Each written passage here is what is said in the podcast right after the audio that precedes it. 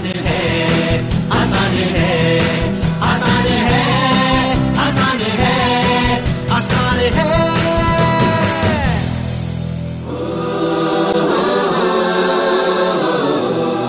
Ladies and gentlemen, I am so pleased to have the chance to introduce Sandeep Maheshwari, a renowned inspirational speaker, author, and entrepreneur who has inspired countless people from all walks of life to discover their true potential.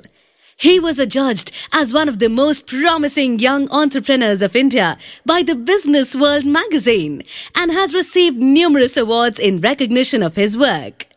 Over the years, he has been featured in several global and regional publications such as CNBC, ET Now, IBN 7, The Times of India, The Economic Times, Indian Express, India Today, Business Today, and more. Besides that, he is a world record holder in fashion photography and the founder of Images Bazaar, which is the world's largest collection of Indian stock images and videos. Prepare to be inspired, motivated, and more importantly, equipped to live the life you always wanted. I don't want to waste another moment of his time. So please give an energetic and warm welcome to the one and only Sandeep Maheshwari. Hai, hai, hai.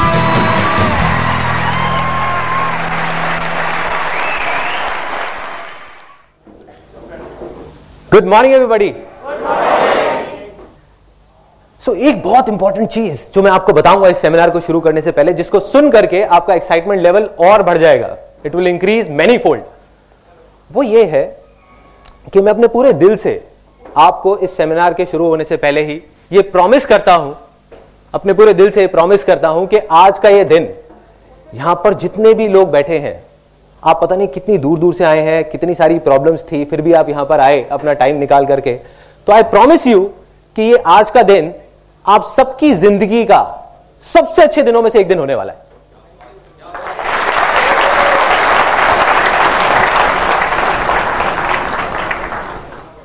अब आप लोगों को लग रहा होगा कि ठीक है, ये बोल दिया यहाँ पर खड़े होकर के।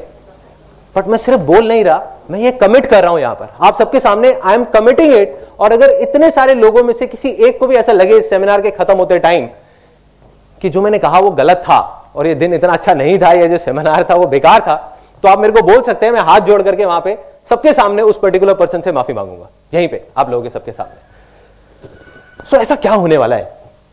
जो भी कुछ मैंने अपनी पूरी लाइफ में सीखा है, वो मैं आपके साथ शेयर करने वाला हूँ।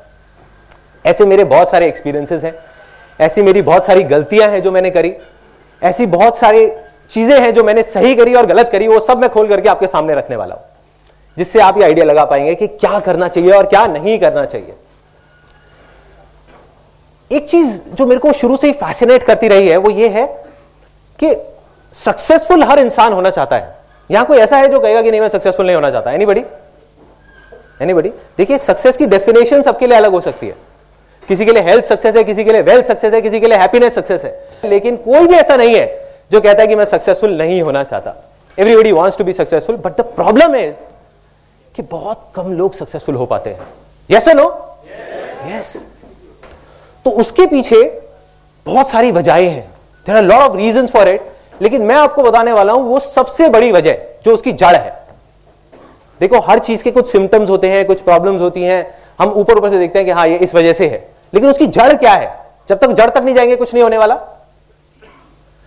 तो वो जड़ मैं आपको बताऊँगा, और उस जड़ को जड़ से कैसे उखाड़ करके बाहर फेंकना है, वो भी मैं आपको बताऊँगा। और किस बेस पे बताऊँगा, ये मैंने किसी किताब में नहीं पढ़ा, या कहीं सुना नहीं है। ये मेरी अपनी लाइफ है। एंड में, इस सेमिनार के मैं आपको अपनी खुद की कहानी बताऊँगा, कि जो भी मैं आपको बोलने वाला हूँ, उसको मैंने खुद अपनी लाइफ में अप्लाई किया है नहीं किया? या यहाँ पर खड़े होकर के अपना ज्ञान ज्ञान बांट रहा हूँ लोगों के साथ में। तो अब इस सेमिनार को शुरू करने से पहले एक बहुत छोटी सी प्रॉब्लम है बहुत ही छोटी सी। और उसके लिए मेरे को दो वॉलेंटियर्स चाहिए यहाँ पर स्टेज पर। एनी टू वॉलेंटियर्स ध्यान से देखिएगा कि क्या हो रहा है ये ये वो छोटी सी प्रॉब्लम है इस सेमिनार को शुरू करने से पहले। भरिए भरिए अभी भरा नहीं है अभी और आ सकता है।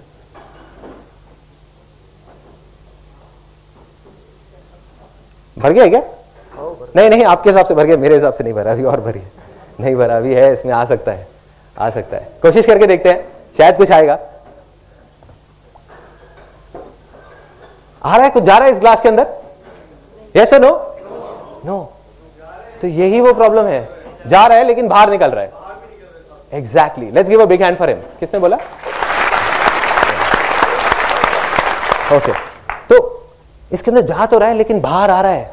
यही वो छोटी सी प्रॉब्लम है कि सेमिनार में जितने भी लोग बैठे हुए हैं वो कोई तीन या चार साल के बच्चे तो है नहीं, कि जिनको मैं जो भी कुछ बोलने वाला हूँ, वो सुनेंगे और उसको अप्लाई कर देंगे इमीडिएटली यस नो यस तो क्या करना है? अपने ग्लासेस को खाली करना है। क्यों करना है? क्योंकि ज़रूरी नहीं है जो आपके बिलीव्स हैं, जो आप आज तक सुनते आए हो, सोचते आए हो, मानते आए हो, वो सही हो। सब लोग मानते हैं ये बात? कि ज़रूरी नहीं है जैसे हम सोचते हैं, वैसी ही दुनिया होती है। सच भी वही है। देखो, सदियों से लोग ऊपर आसमान की तरफ़ दिन में देखते थे और देखते थे कि सुबह सुबह सूरज यहाँ से निकला और घूमते घूमते घूमते घूमते वहाँ चला गया। राइट सदियों से लोग यही देख रहे थे तो वो क्या सोचते थे? कि जो सूरज है, वो गोल घूम रहा है, धरती वही के वही है। लेकिन रातों रात किसी ने डिस्कवर किया कि भाई, ये धरती घूम रही है, सूरज वही का वही है। तो इतनी बड़ी चीज़ जो हम सदियों से सुनते आए थे, सोचते आए थे, अपने सारे सेंसेस के थ्रू वो गलत हो सकती है तो आपके बिलीफ क्या है उसके आगे? वो भी गलत हो सकते हैं। तो हो सकता है, जो मैं बोलने वाला हूँ, उसका कोई सेंस ना हो, और आपको अगर अच्छा नहीं लगे तो बाहर ले जाकर के उसको डस्टबिन में डाल दो। या फिर क्वेश्चन आंसर सेशन के टाइम पे, जब एक क्वेश्चन आंसर सेशन होगा थर्टी मिनट्स के सेमिनार के बाद तो उस टाइम पे सबके सामने मेरी जरा फिंगर पॉइंट करके खुल के बोलो, दिल में जो है वो बोल दो। बोलोगे संदीप, मैं तुम्हारी एक भी बात से एग्री नहीं करता और मैं मानता हूँ कि बिल्कुल बेवकूफों वाली बात थी। बोलो, सोचना नहीं है, खुल के बोलो। तो इससे हमें ये चीज़ समझ आ जाती है। फाइनली एक कनेक्शन होना ज़रूरी है इस पूरे सेमिनार में। जैसे एक बच्चे का कनेक्शन होता है ना, जब भी कुछ खेल रहे होते हैं इमीडिएट रिस्पॉन्स आना चाहिए। जैसे ही मैं आपसे कुछ भी पूछता हूँ, मैं आपसे बीच बीच में पूछूँगा येस और नो तो इमीडिएट अगर येस तो यस नो तो नो ठीक है? तो उसका एक डेमो करते हैं। और फिर उसके बाद इमीडिएटली सेशन को शुरू करते हैं। आर यू ऑल एक्साइटेड दोबारा करेंगे। Are you all excited are you all excited क्या आप तैयार हैं कुछ ऐसा सुनने के लिए, कुछ ऐसा देखने के लिए जो हो सकता है कि आपकी जो सोच है उससे परे हो और उससे बहुत अलग हो? ये सुनो yes. yes! तो अब देखते हैं। सीड्स दिखाओ। भावना, उनका दिखा अच्छा ये कुछ सीड्स है मेरे हाथ में। कोई बता सकता है देख करके कि किसके सीड है? इतनी दूर से वैसे दिखेगा नहीं। आ, वहाँ पे आप लोग देख सकते हैं। आई थिंक एक थोड़ा सा आइडिया लग जाएगा। मैं बताने वाला हूँ तो सबको दिखाने की ज़रूरत नहीं कुछ लोगों को दिखा सॉरी कॉटन का? नहीं। और कुछ? जो पहले सेमिनार में आ चुके हैं वो नहीं बोलेंगे। बताइए बताइए देखिए। इतनी सिंपल सी चीज़ है। किसके? प्लांट के। कैक्टस के तो नहीं है ना? शुगर है, आपने मैंगो के नहीं बोला। एनीबडी नो बडी वाटरमेलन कैसा, छोटा वाटरमेलन बड़ा वाटरमेलन वाटरमेलन के नहीं है। एनीबडी एल्स प्लांट के? नहीं प्लांट के नहीं है। मैं बता देता हूँ आपको। सॉरी सक्सेस के सीड्स फिर तो हर कोई अपने घर में लगा लेगा एक एक एंड में होगा। जो बातें हैं वही है वो सक्सेस के सीड्स तो अब क्या करना है? ये जो सीड्स हैं जो आपने देखे और हम देख करके बता तक नहीं पा रहे कि किसके सीड्स हैं। ये एप्पल के सीड्स हैं। एप्पल के पेड़ के। लेकिन क्या देखने में ये जो आपको दिख रहे होंगे ये देखने में कहीं से भी एप्पल जैसे लगते हैं क्या? यस नो पेड़ जैसे लगते हैं क्या? No no. no, दिखे ही नहीं तो कैसे पता लगेगा? बट बीज जैसे होते हैं। ये देखने में एक चीज़ तो पक्की है जो ब्राउन से अजीब सी शेप वाले हैं ये देखने में एप्पल जैसे तो कहीं से नहीं लगते। ना रेड लगते हैं ना एक बड़े पेड़ जैसे लगते हैं। हम लोग यही गलती करते हैं। बैठ करके इस बीज को देख करके एनालाइज करते रहते हैं कि अरे इसमें तो पेड़ जैसा कुछ है ही नहीं अरे इसमें तो एप्पल जैसा कुछ है ही नहीं। ये पेड़ नहीं बनेगा पेड़ नहीं बनेगा लेकिन सच यही है कि कितना भी बड़ा पेड़ हो वो बनता तो इसी बीज से है ना।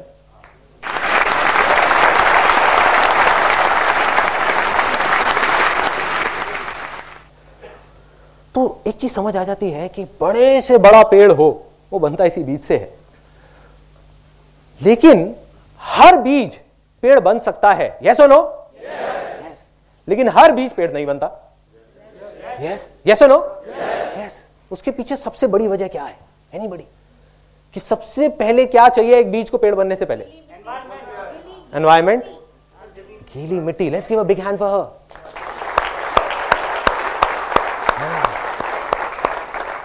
देखिए, एक बीज, इससे पहले कि वो पेड़ बने, सबसे पहले ज़रूरी है एक फर्टाइल लैंड अगर एक इनफर्टाइल लैंड होगी, बंजर ज़मीन होगी, वैसे हज़ार बीज भी जाकर के बो दिए जाएँगे, कुछ होगा क्या? यस नो नो मगर एक फर्टाइल लैंड होगी, वहाँ से चार बीज भी जाएँगे तो चांसेस है कि वो सारे पेड़ बन सकते हैं।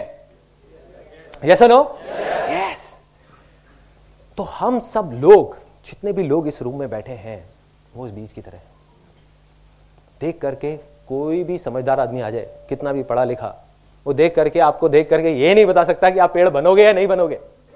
एक और एक बड़ी मज़ेदार बात आपको बताता हूँ कि जब भी लोग आपका मज़ाक उड़ाने लग जाए और बोलने लग जाए कि पागल हो गया, पागल हो गया है तो समझ जाओगे आप सही ट्रैक पे हो।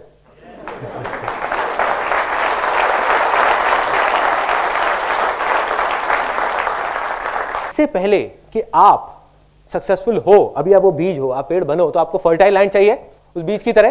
तो फर्टाइल लैंड क्या है? एनीबडी वो फर्टाइल लैंड क्या है? कि जिसके बिना आपका वो सक्सेस का बीज, वो पेड़ बन ही नहीं सकता। इन अदर वर्ड आप सक्सेसफुल हो ही नहीं सकते, आप फेलियर की तरफ़ बढ़ रहे हो। क्या है? माइंड एक एक करके हाथ ऊपर करके बोलेंगे। Believe let's give a big hand for him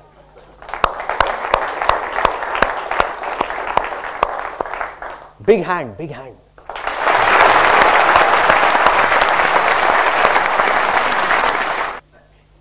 तो एक चीज़ और समझ आती है कि हमको क्या चाहिए एक फर्टाइल लैंड फर्टाइल लैंड क्या है हमारे बिलीव्स बिलीव्स क्या है?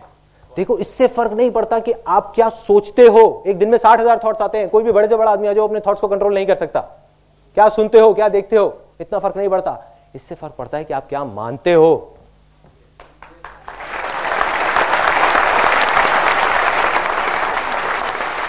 जो आप मान लेते हो, वो आपके बिलीव्स बन जाते हैं। और जो आपके बिलीव्स बन जाते हैं, वही आप बन जाते हो। ऐसा ही होता है। तो ऐसे कुछ गलत बिलीव्स हैं जो हम सबके दिमाग में बैठे हुए हैं स्पेशली इंडिया में जितने भी लोग हैं, और स्पेशली मिडिल क्लास बैकग्राउंड से बिलोंग करते हैं, उनके दिमाग में तो बहुत गहराई तक बैठे हुए हैं, क्योंकि बचपन से उनको ट्रेनिंग मिली है। जैसे टेररिस्ट को ट्रेनिंग मिलती है ना टेररिस्ट बनने की बचपन से। ऐसे ही।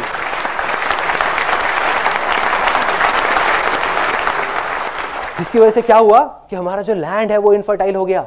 वहाँ पर फेलियर के बीज हो रहे हैं, वहाँ पर कांटे उगते जा रहे हैं और परेशान हो रहे हैं कि ऐसा क्यों हो रहा है? मैं इतनी मेहनत कर रही हूँ, मैं इतना मेहनत कर रहा हूँ, फिर भी कुछ हो क्यों नहीं रहा? तो वही वजह है जो मैं आपको बताने वाला हूँ। ऐसे तीन डायलॉग्स जो बचपन से आज तक हमने सुने हैं।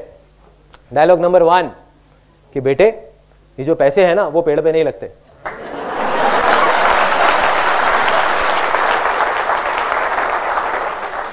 पेड़ पे नहीं लगते। गलती से जब मैं छोटा था, यहाँ कितने लोग हैं जो मिडिल क्लास बैकग्राउंड से हैं? ऑलमोस्ट सारे ग्रेट मैं भी एक मिडिल क्लास बैकग्राउंड से था। तो अब क्या हुआ? था, कोई हंसा उस बात को लेकर सोच बदली ना, थोड़े से बिलीफ बदले ना। अभी जब तक आप यहाँ से निकलोगे, आप भी मिडिल क्लास बैकग्राउंड से शायद हट जाओगे। क्योंकि सिर्फ़ पैसे से नहीं होता मिडिल क्लास बैकग्राउंड सोच से होता है।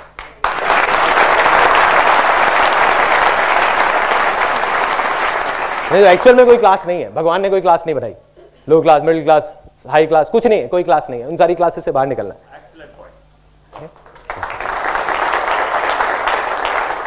अब क्या हुआ? ये डायलॉग सुना गलती से बचपन में एक बिजली का स्विच ऑन रख गया तो वहाँ से आवाज़ आई अरे बेटे क्या कर रहे हो?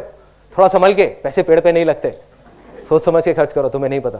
मैं कहा हाँ मैं तो बच्चा हूँ मुझे शायद नहीं पता होगा। तो मैं अब आपको एक छोटी सी कहानी सुनाऊँगा। उसके बाद आपसे पूछूँगा कि पैसे पेड़ पे लगते हैं या नहीं। देखो जो बिलीव्स होते हैं ना, और हर कहानी के बाद हम एक सेलिब्रेशन करेंगे, सब लोग मिल करके, क्योंकि एक एक करके आपके बिलीव्स टूटने वाले हैं। कोई भी बिलीव बनने में सदियाँ लगती हैं। सालों लग जाते हैं, ऐसे घड़ा है ना, बनने में बहुत टाइम लगता है, टूटने में ठा, टूट गया कदम ऐसे ही बिलीव्स टूटते हैं। अभी आपके तीन लाइफ के सबसे गलत बिलीव्स जो आपकी लैंड को इनफर्टाइल करते जा रहे हैं, वो टूट जाएँगे। इस सेमिनार के अंदर, अगले 20 मिनट के अंदर अंदर। अब ये जो बिलीफ है, पैसे पेड़ पे लगते हैं या नहीं, इसकी एक कहानी है। एक गाँव की। एक गाँव में दो दोस्त होते थे और उनका काम था कि वो कुछ नहीं करते थे पूरा दिन। ऐसे बहुत सारे लोग होते हैं। बैठे रहते थे अपना मज़े से। अब बैठे बैठे उन्होंने देखा कि जो गाँव की औरतें हैं, वो पानी का जो मटका होता है, वो भर करके जाती हैं एक किलोमीटर दूर, धीरे धीरे धीरे धीरे, और वहाँ से पानी भर के लाती हैं। क्यों? क्योंकि उस गाँव में सूखा था। उस गाँव में पानी नहीं था तो एक दूर नदी में जाना पड़ता था पानी लेने के लिए, एक डेढ़ किलोमीटर दूर। तो वो जाती हैं, पानी लेकर के आती है। दिन के दो चक्कर लगाती है, फिर भी शाम तक आवाज़ आती है, अरे, पानी खत्म हो गया, पानी खत्म हो गया, पानी खत्म हो गया। मतलब पानी जितना भी ले हो कम पड़ जाता है। तो उन्होंने आइडिया लगाया। उन्होंने कहा, यार, एक काम करते हैं, इनके बिहाफ पर हम जाएँगे मटका लेकर के और पच्चीस पच्चीस पैसे लेंगे गाँव वालों से। हम कहेंगे, ठीक है, हम गाँव जाएँगे और लेके आएँगे मटका। कहते हैं, बढ़िया यार, चल करते हैं, खाली बैठे हैं, इससे अच्छा कुछ तो कर लेते हैं। अब वो करना शुरू कर देते हैं। काम चल पड़ता है, क्योंकि लोगों की ज़रूरत थी। लोगों ने उनको पच्चीस पच्चीस पैसे देना शुरू किया और उन्होंने मटके लाने शुरू करे। शुरू में पाँच मटके लाए, फिर दस लाए, फिर बीस लाए। दिन में चालीस चालीस मटके लाने लग गए। ऐसे ही करते करते करते करते मटके लाते लाते दस साल निकल गए। दस साल बाद उनका जो एक दोस्त था, जिसने बोला था कि यार कुछ करते हैं, उसने कहा कि भाई ऐसे कब तक चलेगा? मैं रोज सुबह जाता हूँ और रात तक हम मटके धोते रहते हैं, धोते रहते हैं।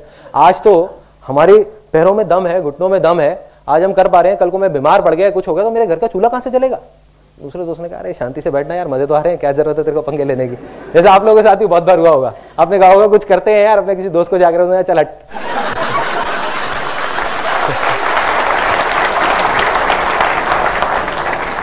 तो क्या हुआ? वो गया और जा करके उसने कहा, भाई, मुझे तो कुछ करना है। वो दूसरे गाँव में चला गया। जा करके देखने लगा लोगों को। उसने कहा, कुछ करना है, उसको नहीं पता था क्या करना है। उसने एक बड़ी मज़ेदार सी चीज़ देखी एक दूसरे गाँव में। वहाँ पे देखा उसने कि एक सुराही है, मटके की, एक कुम्हार ने एक सुराही सी बनाई है। उनके गाँव में तो सिर्फ़ मटके होते थे, और उसमें आगे एक नल सी निकली हुई है, जहाँ पे लोग कपड़ा फंसा के रखते हैं ताकि अंदर हाथ ना डालना पड़े और हाथ गंदा ना हो। उसने कहा, यार, ये बहुत बढ़िया चीज़ है। उस टाइम तक मेटल की चीज़ें नहीं होती थी, वो सब नहीं होता था। तो उसने कहा, यार, ये बहुत बढ़िया चीज़ है, ये पाइप सी जो चीज़ है, अगर इसको मैं कुम्हार से बात करूँ और थोड़ा और बड़ा कर दे, बड़ा कर दे तो क्या होगा? एक पाइपलाइन बन सकती है। जब इतनी बन सकती है तो इतनी भी बन सकती है ना? तो उसने कहा कि यार एक काम करते हैं, इसको बड़ा करते हैं। वो बहुत एक्साइटेड हो गया। उसने कहा, और किसी तरीके से इतनी बड़ी हो जाए कि अगर नदी से गाँव तक आ जाए तो पूरी पूरी पाइपलाइन आ जाएगी, यहीं बैठे बैठे पानी आ जाएगा। उसने आकर के अपने दोस्त को बताया। उसने कहा तू पागल हो गया तुझे पता है कितनी प्रॉब्लम्स आएँगी? पता भी है, मिट्टी की पाइपलाइन टूट जाएगी, उसमें कंकड़ फंस जाएँगे, पानी नहीं आएगा। एंड उसने कह दिया हो ही नहीं सकता। चल बैठ जा शांति से। उसके पास हज़ार वजह थी वो पाइपलाइन ना बनाने की, लेकिन उस बंदे के पास सिर्फ़ एक वजह थी पाइपलाइन बनाने की कि, भाई, मुझे तो बनानी है।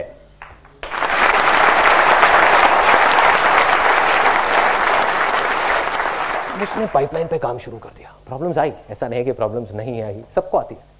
प्रॉब्लम्स आई, लेकिन पाइपलाइन बनके तैयार हो गई तीन महीने बाद। और जब पाइपलाइन तैयार हुई तो क्या हुआ? पानी आने लग गया वहाँ से। ये साइंटिफिक बात किसने बताई?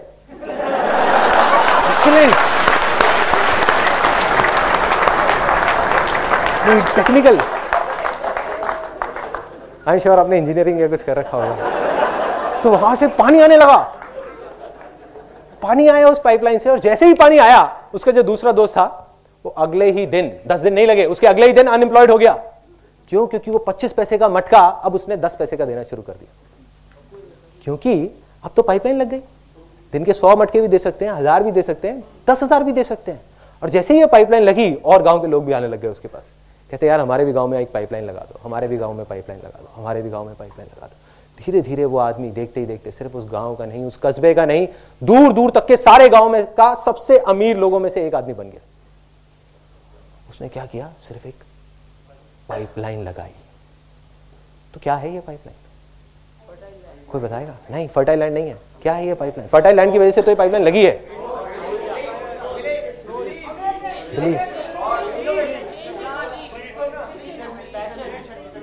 उससे रिलेट करो जो मैंने डायलॉग बोला था। Let's give a big hand for him.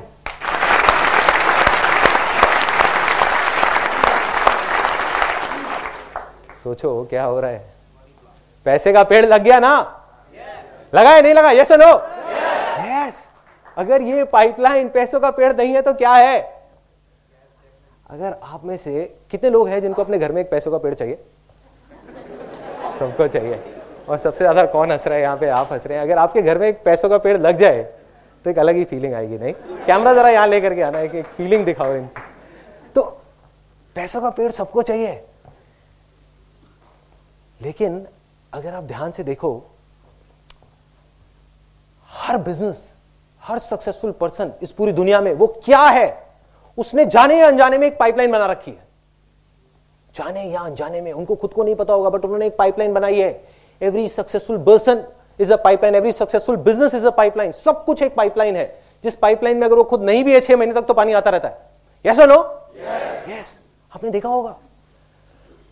अब आपका एक बहुत बड़ा बिलीफ टूटा है कि पैसे पेड़ पे लग सकते हैं।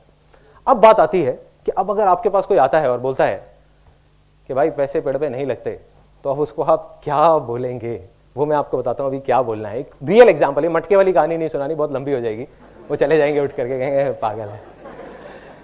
तो आपको सिंपल सी एक एक एक लाइन बताऊँगा जो आपने उनसे पूछनी है, उनके पास उसका कोई जवाब नहीं होगा। वो कहेंगे हाँ पैसे पेड़ पे लगते हैं। चीख चीख करके बोलेंगे आपके साथ में।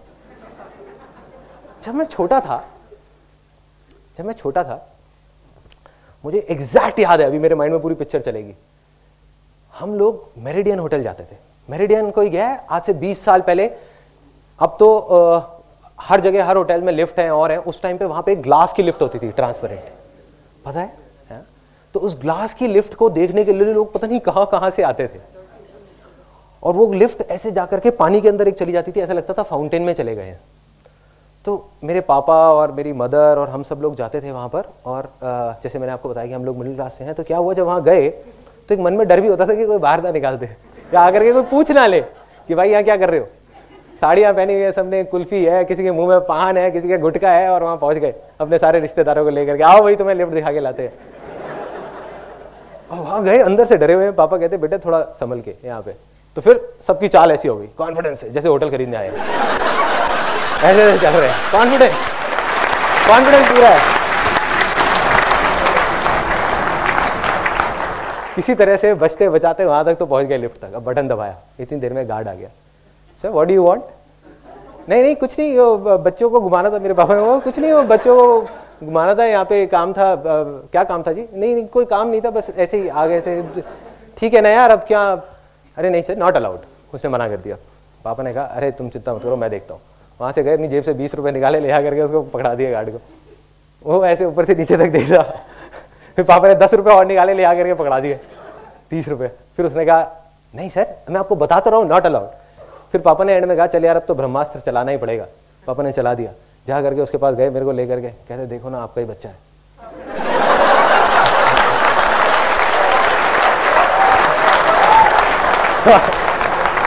उसने कहा उसने कहा, चलो, कोई बात नहीं, चले जाओ, बच्चा है। और और मैं अपने मन में सोच रहा हूँ, मैं सोच रहा था कि पापा बीस रुपए और देते, मेरे को इसका बच्चा नहीं बनना पड़ता। रुपए के पीछे बच्चा बना दिया। कोई बात नहीं। लिफ्ट में चले गए। अब ऊपर पहुँच गए टॉप फ्लोर पे। सॉरी हाँ लिफ्ट भारी पड़ गई थी। अब वहाँ पे गए। ऊपर तक पहुँच गए। टॉप फ्लोर पे। और मेरे को याद है मैं वहाँ जाकर के ऐसे ग्लास पे बस ऐसे खड़ा रहता था। हिलता नहीं था। कोई मेरे को बोलता था ना ये देख लो बोलते कुछ नहीं। बस देख रहा हूँ। पूरे तरीके से खोया हूँ देखता जा रहा हूँ क्या हो रहा है कैसी दुनिया है ये? अलग दुनिया है। वहाँ पे कमरे दिख रहे हैं लोग दिख रहे हैं कुछ फॉरेनर्स दिख रहे हैं। नीचे से पूरी लॉबी दिख रही है। देख रहा हूँ, और क्या किया? पीछे से जाकर के मेरी सिस्टर क्या करती थी? एक एक करके सारे बटन दबा देती थी कि टाइम ज़्यादा मिल जाए। भाई, तीस रुपए वसूल तो करने हैं ना? और बेटा भी बना था। तो अब एक एक करके नीचे आ रहे हैं, लेकिन मैं देखे जा रहा हूँ, देखे जा रहा हूँ, और नीचे नीचे जैसे जैसे उस पानी के अंदर आए हाँ करके जो फीलिंग थी वो मैं आपको एक्सप्रेस नहीं कर सकता, लेकिन बाहर निकल करके मैं सोचता ज़रूर था कि कितने बेवकूफ़ लोग हैं, जिस होटल में तीस तीस हज़ार रुपए का कमरा लेकर के रुके हुए हैं, और मैंने तीस रुपए में पूरा होटल देख लिया। पागल है? आप में से भी कुछ लोग ऐसे ही सोचते होंगे कि पागल है। सोचो कि अगर आप में से बहुत सारे लोगों को तीस हज़ार रुपए महीने का रेंट देना पड़ जाए अपने घर का, तब भी आप तीन सौ बार सोचोगे। बहुत सारे लोग। यस नो यस और इस टाइम पे जब ये सेमिनार चल रहा है, अब सुनना जो मैं बोलने वाला हूँ, ये बहुत इंपॉर्टेंट है इस चीज़ के लिए, आपकी उस बिलीफ को तोड़ने के लिए। मटका फूटने वाला है। देखो, अभी इस टाइम पे जो ये सेमिनार चल रहा है, इसी टाइम पे इस पूरी दुनिया में लाखों करोड़ों लोग उन्हीं होटल्स में हैं। और दिन का तीस हज़ार क्या पता नहीं, लाखों रुपए खर्च रहे हैं कुछ दिन के अंदर अंदर। अगर उनके पास पैसे का पेड़ नहीं है तो ये सब कैसे हो रहा है? यस नो कुछ ऐसा है जो वो लोग जानते हैं, जो आप नहीं जानते? कुछ तो फ़र्क है। कुछ तो सोच का फ़र्क है कि जब हम तीस रुपए भी खर्चते हैं तो तीस तीस बार सोचते हैं। और वो लोग तीस हज़ार रुपए खर्चने से पहले भी एक बार भी नहीं सोच रहे खेल है उनके लिए इसका मतलब कि उनके पास पैसे का पेड़ है और आपके पास नहीं है यस नो यस तो मैं दोबारा पूछूँगा और तीन बार इसको बोलेंगे क्योंकि ये आपका बिलीफ है जो टूट रहा है उसके बाद हम सेलिब्रेट करेंगे क्या पैसे पेड़ पे लग सकते हैं yes no yes no yes no yes बस यही फीलिंग चाहिए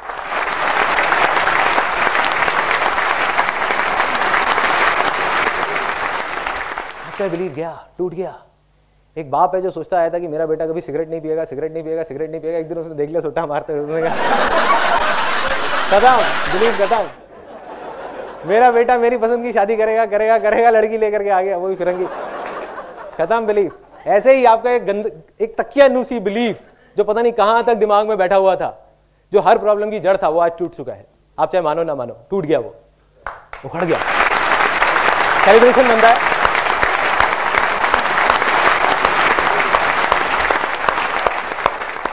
ये था वो पहला बिलीफ दूसरा बिलीफ कि बेटे, तुम्हें पता नहीं है। तुम्हारे लिए तो बहुत आसान है। सुबह सुबह दस दस, ग्यारह ग्यारह बजे तक सोते रहते हो। उठा नहीं जाता तुमसे। तुम्हारे लिए तो बहुत आसान है। तुम्हें नहीं पता हमने कैसा कैसा टाइम देखा है। बहुत पापड़ बेलने पड़ते हैं।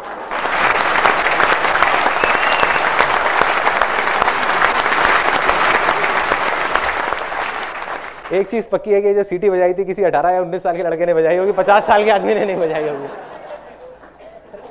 और वहाँ पीछे कोई सबसे ज़्यादा हंस रहे थे, उसको देख करके यार क्योंकि ऐसा होता होगा ना, सबके साथ होता है, मेरे साथ भी होता है, बहुत बार हुआ सुन के है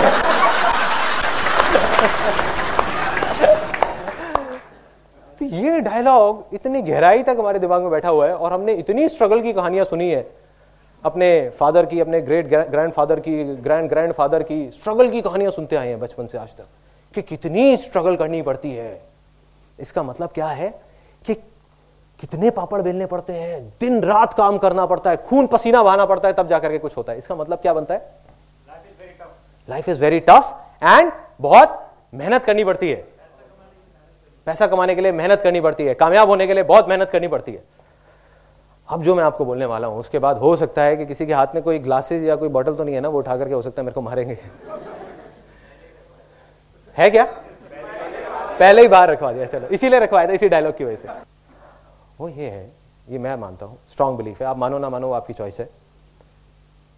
कि अगर आप मेहनत ज़्यादा कर रहे हो तो आप फेलियर की तरफ़ बढ़ रहे हो।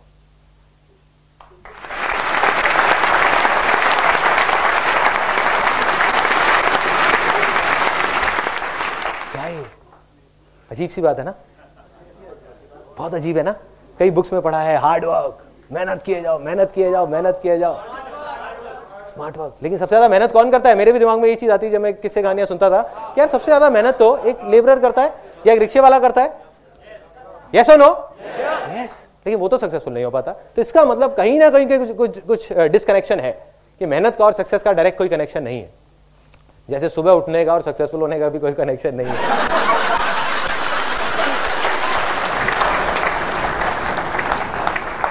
अब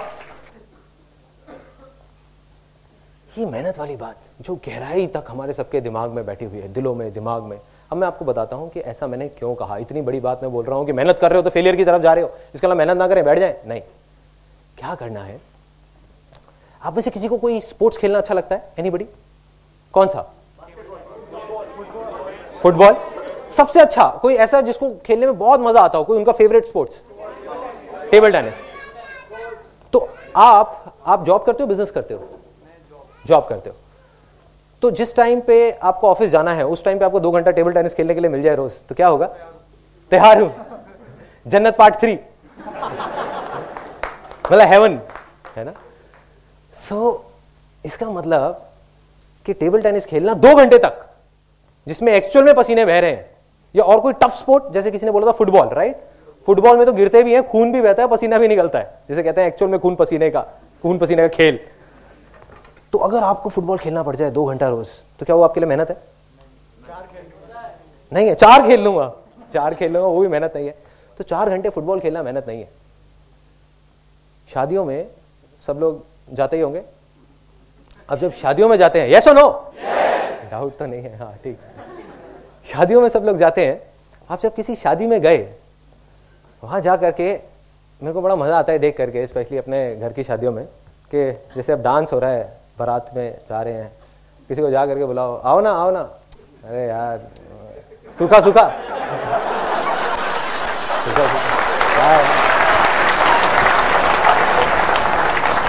कोई बात नहीं। चुपचाप, क्योंकि आई बिलोंग टू अ बनिया फैमिली तो थोड़ा कंजर्वेटिव सा एक बैकग्राउंड है। तो उसमें क्या होता है, खुल के सबके सामने नहीं होता, जो होता है पर्दे में पीछे जा करके होता है। अरे चलो ना, मासा जी, आओ ना यार, आओ, बैठो। बैठो बैठो बैठो। ना, अरे लगाओ तुम भी मना कर रहे होते अरे नहीं मैंने भी तो मैंने थोड़ी देर में तो पता नहीं कितने घटक जाते हैं।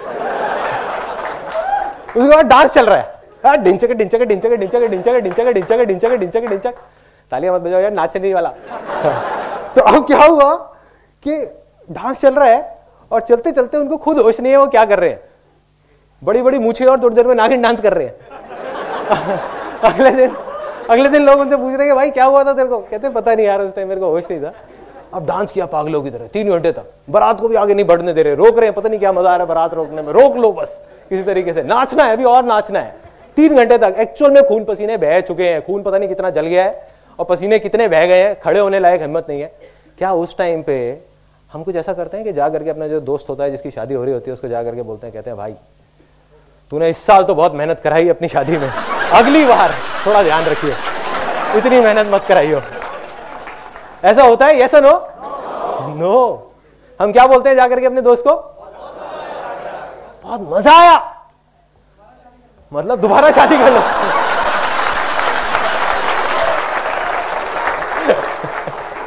आपकी पिटाई पक्की है, जिसने भी ये बोला था। वो नहीं मारेगा, उसकी बीवी मारेगी। अब हम बोलते हैं कि बहुत मज़ा आया। ये नहीं बोलते कि बहुत मेहनत थी। तो भाई मेरे, कंप्यूटर पे आठ घंटे बैठना क्या मेहनत है? यस नो नो यस एक मिनट, मैं अभी उसको भी, उस पॉइंट पे भी आता हूँ। मेहनत नहीं है। देखो रीजन सिर्फ़ मेहनत वो है जिस काम को आप इंजॉय नहीं कर रहे। अगर वो आप दिन में पाँच मिनट भी कर रहे हो तो वो मेहनत है। और एक ऐसा काम जिसको आप इंजॉय कर रहे हो तो आप पाँच घंटे भी कर रहे हो तो मेहनत नहीं है? यस नो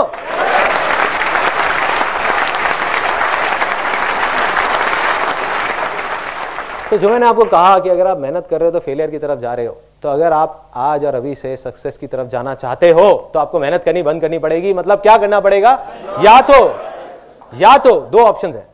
या तो जो अभी कर रहे हो, वो ही करते रहो, लेकिन उसको इंजॉय करना शुरू कर दो। उसमें ही आपको मज़े आने चाहिए। कुछ भी अलग तरीके से उसको करो जिसमें आपको मज़ा आए। कितना भी बोरिंग हो, उसको इंटरेस्टिंग बना दो। दूसरा ऑप्शन अगर लगता है कि इतना बोरिंग है कि मेरे मतलब का ही नहीं है तो फिर कुछ और ऐसा करो जिसमें आपको मज़ा आए। अगर ये दोनों ही चीज़ आप नहीं कर रहे तो आप फेलियर की तरफ़ बढ़ रहे हो क्योंकि आप मेहनत कर रहे हो और आप कभी सक्सेसफुल नहीं हो सकते।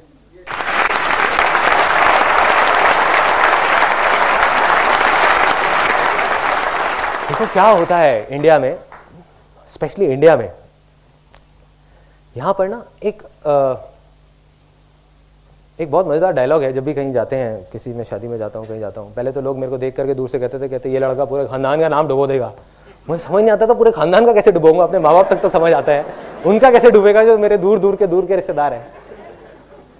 तो अब उसके बाद में क्या होता है वहाँ पे अब अब वही लोग मेरे पास आते हैं और कहते हैं यार ये मेरा बेटा है इसको जरा कोई लाइन बता दो ना।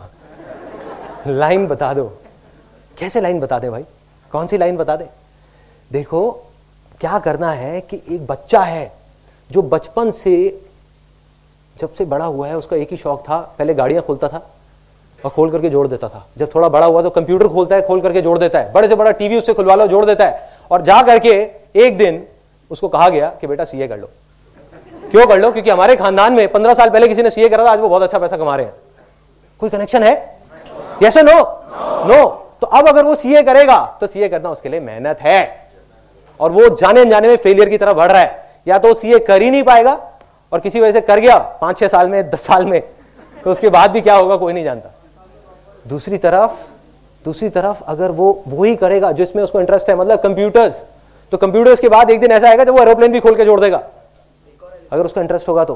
यस और नो यस अब, मैं आपसे पूछूँगा तीन बार, और उसके बाद में immediately immediately you will move on to the next belief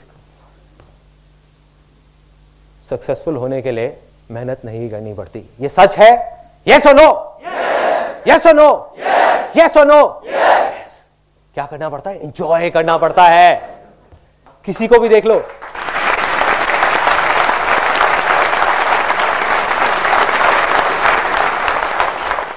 कोई भी ऐसे सक्सेसफुल नहीं हुआ आप किसी को भी उठा करके, किसी की भी स्टोरी उठा करके देख लो जो कहता है कि यार, मेरे को ये काम करना पसंद नहीं है। जिसका वहाँ बैठने का भी मन नहीं है, पाँच मिनट और आठ घंटे तक बैठा हुआ है। मंडे ब्लूज जिसको बोलते हैं, मैंने कहीं पढ़ा था कि सबसे ज़्यादा हार्ट अटैक मंडे वाले दिन होते हैं। पता नहीं सच है या नहीं है। तो किसी को भी आपने ऐसे नहीं देखा होगा। उसने वही किया जिसमें उसको मज़ा आता है, या जो कर रहा था उसी को मज़े ले लेकर के करता रहा और आगे बढ़ गया। यही दो तरीके हैं, बस। तीसरा बिलीफ बहुत मज़ेदार। ये तो भाई इतनी गहराई तक हमारे दिमाग में बैठा हुआ है, किसी भी चीज़ की बात होती है इंडिया में तो यही बात होती है। सीधा, अब ये मत समझना कि मैं इंडिया के अगेंस्ट हूँ आई लव इंडिया ठीक है? तो अब क्या है?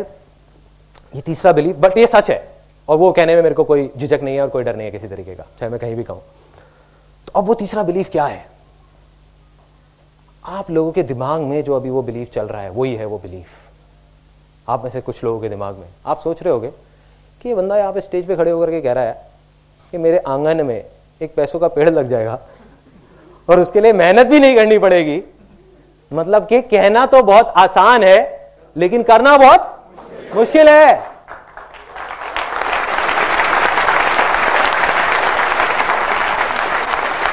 करना बहुत मुश्किल है। बहुत मुश्किल है भाई।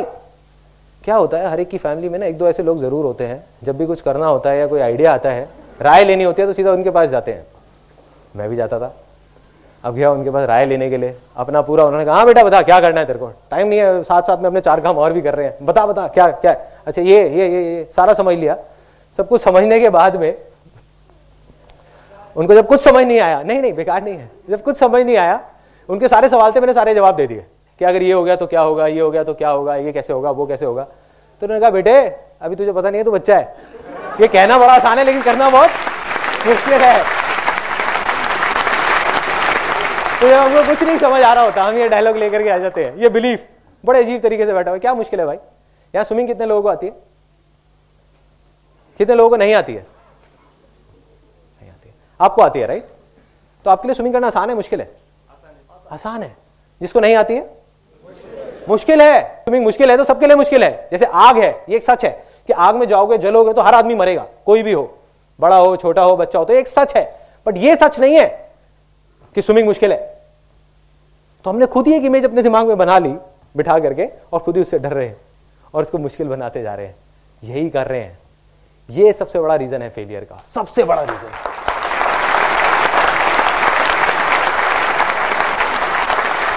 हर चीज़ मुश्किल है। हर चीज़ मुश्किल है। क्या क्या मुश्किल है? इस देश से करप्शन हटना तो मुश्किल है। पॉलिटिशियंस का सुधरना तो मुश्किल है। लोकपाल बिल आना तो मुश्किल है। और कुछ लोग बोलने लग जाते हैं कुछ टाइम बाद, नामुमकिन है कि देश तो सुधर ही नहीं सकता। पॉलिटिशियंस तो सुधर ही नहीं सकते। लोकपाल बिल तो कभी आ ही नहीं सकता। ड्राइविंग स्किल्स तो कभी ठीक हो ही नहीं सकती। क्यों भाई, आप ज्योतिष हो क्या? लिख के दे सकते हो कि नहीं हो सकता? पिछले दस साल में देश इतना बदला है जितना पिछले सौ साल में नहीं बदला होगा। फिर भी हम कहते हैं कुछ हो ही नहीं सकता, हो ही नहीं सकता हो नहीं सकता। क्या कर रहे हैं?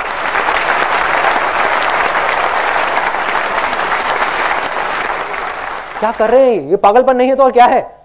तो करना क्या है? इस सेमिनार से निकल करके अगर आपको सिर्फ़ एक चीज़ बाहर लेकर के जानी है तो वो ये है। अब मैं आपको अपनी लाइफ का सबसे बड़ा सीक्रेट बताने वाला हूँ। जब मेरी लाइफ में ऐसी प्रॉब्लम्स आती थी, जब लगता था कि अब तो दुनिया ही खत्म हो गई, कि कल वही सड़क पे पहुँच जाऊँगा, अब और कुछ नहीं हो सकता, तब कहीं से ये दो वर्ड्स उठ करके आते थे दिमाग में। आते थे और लहर की तरह आते थे और चले जाते थे और सारी जो मुश्किलें हैं वो उड़ जाती थी। क्या है वो दो वर्ड्स आसान है। आसान है। अपने जहन में, अपने दिमाग में बिठाना है। जो हमारी लैंड इनफर्टाइल हो गई है, जो ज़मीन बंजर हो गई है, उसके लिए आपको क्या चाहिए? एक हल चाहिए। जिस हल को आप चला सको उसके ऊपर तो यही वो हल है। अभी मैं आपको दिखाता हूँ, इसका इसका जो पावर है, इन दो वर्ड्स की पावर तीन बार हम बोलेंगे, मुश्किल है मुश्किल है मुश्किल है। उसके बाद कुछ और बोलेंगे। देखते हैं क्या होता है, कोई फ़र्क है या नहीं है। तीन बार। से वन टू थ्री फिर बोलेंगे, मुश्किल है मुश्किल है मुश्किल है। वन टू थ्री मुश्किल है मुश्किल है मुश्किल है। अब हम तीन बार बोलेंगे, अभी आपने बोला था, मुश्किल है मुश्किल है मुश्किल है। अब तीन बार बोलेंगे, पूरी पावर के साथ, खुशी के साथ, कि आसान है आसान है आसान है। से वन टू थ्री और फिर बोलेंगे, फिर देखना क्या होगा। वन टू थ्री आसान है आसान है आसान है। चार, पाँच सेकंड का पॉज दे रहा हूँ, एक बार सोचो, क्या हो रहा है। कुछ वाइब्रेशंस है, कुछ सेंसेशंस है। इसको बोलते हैं पॉजिटिव वाइब्स पॉजिटिव वाइब्स जिसको साइंस नहीं समझ सकती कैलकुलेट नहीं कर सकती। बट ये है पॉजिटिव वाइब्स जो जड़ है।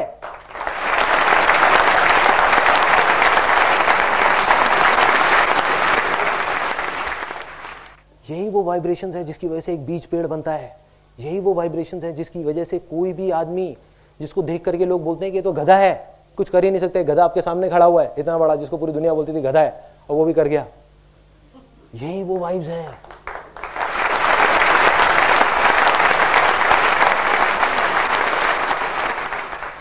तो इन वाइब्रेशंस को आपको हमेशा अपने साथ रखना है। क्या करना है? सोते, जागते, उठते, बैठते, सिर्फ़ ये दो वर्ड्स हर तरह से, हर जगह पे लगा दो। आसान है।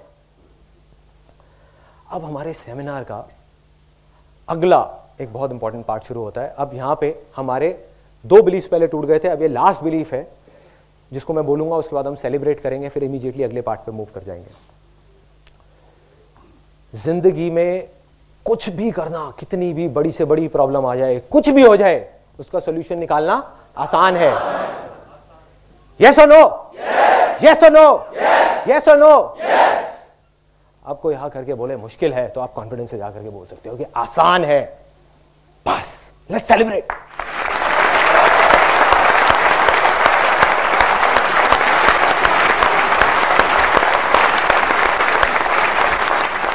बहुत बड़ा बिलीफ था ये. टूटा है अभी अभी. अब क्या करना है? 50 परसेंट तो आपके बिलीफ टूट गए. लैंड फर्टाइल हो गई, हल चलना शुरू हो गया. अब आपको उसको चलाते रहना है. कैसे? वो मैं अगले पार्ट में आपको बताता हूँ. दो वॉलेंटियर्स चाहिए यहाँ पे. Two volunteers please come in come come जो पहले नहीं आए थे वो लोग. दो, कोई भी. ये स्टोन्स है ना, ये आप इसके अंदर भर दीजिए। ध्यान से देखिएगा, जो मैंने आपको पाइपलाइन वाली कहानी सुनाई थी, उससे मेरी सोच बदल गई। आज मैं जो कुछ भी सोचता हूँ, उसमें उस कहानी का बहुत बड़ा हाथ है। और ये जो अब आप देखने वाले हो, इससे मेरी ज़िंदगी बदल गई। जो भी कुछ मैं अभी आपके सामने कर रहा हूँ, वो इसकी वजह से कर रहा हूँ, इस इलस्ट्रेशन की वजह से। अगर ये किसी को समझ आ गया और उनके अंदर दिमाग दिलो दिमाग में बैठ गया तो दुनिया की कोई ताकत नहीं रोक सकती उनको आगे बढ़ने से। कोई नहीं। यही वो सक्सेस सीक्रेट है जिसको मैं लिख करके साइन करके दे सकता हूँ। इसको करो और आप सक्सेसफुल हो गए कोई नहीं रोक पाएगा। तो क्या करना है? इसको आप भर दो, पूरा भर दो इनसे बड़े पत्थरों से। आप बेशक इसको पकड़ लो और आप भर दो, ऐसा कुछ कर दो है ना? देखो और शायद आ जाए। नहीं आएगा। जेब में। देखो, अब नहीं आएगा इसके अंदर। तो अब ये पूरे तरीके से भर गया? यस और नो यस अच्छा पत्थर तो पूरे पत्थरों से तो पूरे तरीके से भर गया ना ये बड़े वाले पत्थर? यस नो यस क्या इसमें अब कुछ और आ सकता है? यस वेरी गुड किसने कहा आ सकता है? क्या आ सकता है? पानी आ सकता है। सैंड आ सकता है। हवा आ सकती है। तो काफ़ी कुछ आ सकता है। अब देखते हैं क्या क्या आ सकता है। अब आप इसको इसमें पोर करिए। थोड़ा इधर आ जाइए पत्थर अपने को दे दीजिए। आप इधर आ जाइए ताकि ऑडियंस देख सके। आप आगे आ जाओ। हाँ आगे आ जाओ। अब इसमें आप इसको पोर करो धीरे धीरे।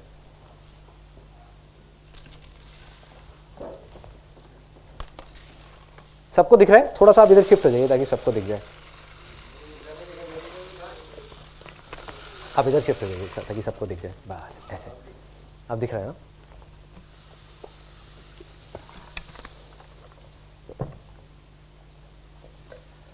ठीक है? ये देखने में लग रहा होगा कि पूरे तरीके से भर गया है। अज्यूम कर लेते हैं कि पूरा भर गया है। तो अब ये भर गया है? अब कुछ और आ सकता है इसके अंदर? Yes yes. क्या आ सकता है? Okay okay. अब देखते हैं और क्या आ सकता है। सैंड आ सकता है, नमक आ सकता है। तो अब नमक डालते हैं इसके अंदर, देखते हैं कितना आ जाता है।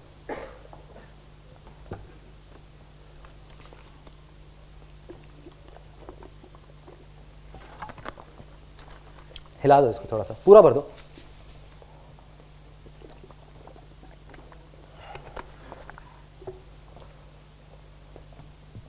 अब तो भर गया पूरा। अब कुछ नहीं आ सकता? आ सकता है? क्या आ सकता है? अभी भी पूरा भर चुका है। बिल्कुल आ जाएगा। देखते हैं। हाँ? डिश बन जाएगी। टेस्ट करके देखो। आपने आइडिया दिया था। हिलाओ इसको थोड़ा सा। ठीक है? तभी धीरे धीरे धीरे धीरे ये एब्जॉर्ब करता चला जाएगा। नीचे जा रहा है पानी इसके अंदर ये देखो। It's just going down and down and down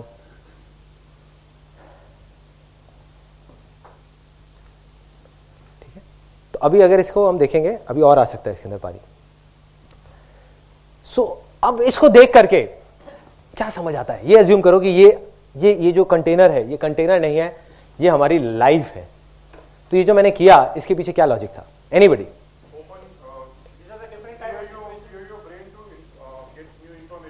okay so that is one open your mind or open your brain to get some more information yes okay priorities sorry open to other perspective इसको और भर दो अभी और आ जाएगा इसमें हाँ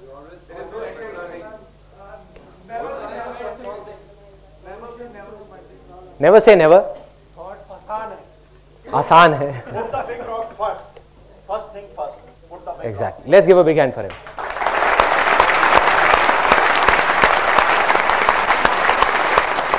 हाँ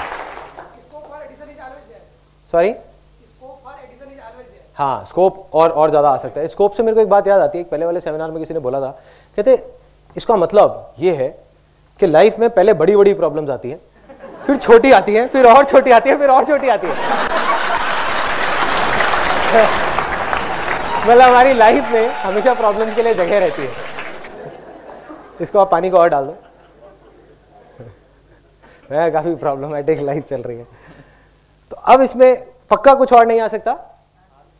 आ सकता है? क्या आ सकता है? हवा आ सकती है। नहीं, पूरा जब भर गया तो हवा के लिए भी चांसेस एक पहले वाले सेमिनार में किसी ने बोला था कि दूध आ सकता है। मैं इसको देखा मैं दूध कहाँ से आ सकता है? मैं कुछ सोच के बोला होगा। नहीं इसको रख देते हैं।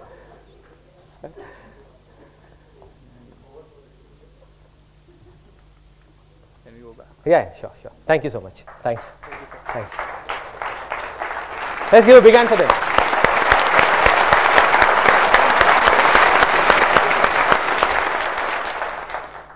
देखो इसको देख करके बहुत सिंपल सी जो एक चीज़ है जो समझनी है वो ये है कि अगर इस पूरे कंटेनर को अगर पहले स्टेप में पूरा बीजों से भर दिया जाता तो क्या इसमें बड़े पत्थर आने की जगह रहती यस नो नो। अगर इसको पूरा नमक से भर दिया जाता तो क्या इसमें बड़े पत्थर और बीज आ सकते थे? यस नो नो इसका मतलब क्या है कि हमारी जो लाइफ है वो छोटी छोटी छोटी छोटी चीज़ों से भर जाती है।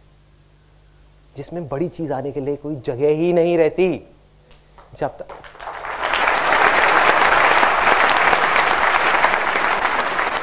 एक बार ये भर गई तो ये दोबारा खाली नहीं हो सकती। हमारी लाइफ है कोई कंटेनर नहीं है। एक बार भर गई। छोटी छोटी छोटी छोटी चीज़ों से। तो बड़ी चीज़ उसमें कभी आ ही नहीं सकती। तो सक्सेस के लिए सबसे बड़ी चीज़ मतलब कि वो बड़े पत्थर, वो बड़े रॉक्स क्या है? What are the big rocks मैं आपको बता चुका हूँ ऑलरेडी बिलीव्स किसने बोला beliefs beliefs let's give a big hand for him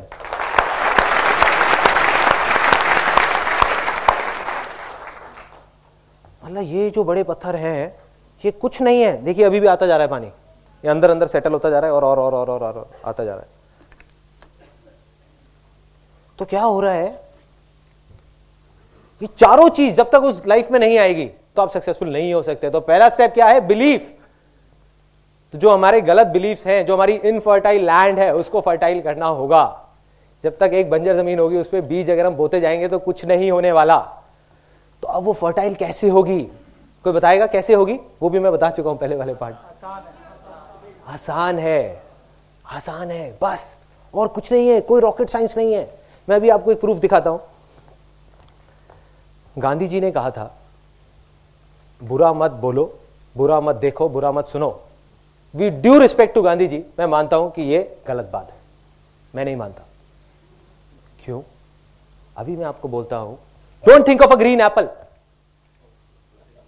क्या माइंड में आ रहा है? ग्रीन एप्पल मैंने कहा था, मत सोचना। फिर भी दिमाग में क्या आया? एक हरा एप्पल। इसका मतलब हम क्या कर रहे हैं? जिस चीज़ से भागने की कोशिश कर रहे हैं, वही चीज़ हमारे पास आ रही है। तो जितना बोलोगे, बुरा मत देखो, बुरा मत बोलो, बुरा मत सुनो, उतना ही मज़ा आएगा वो करने में। वही हो रहा है।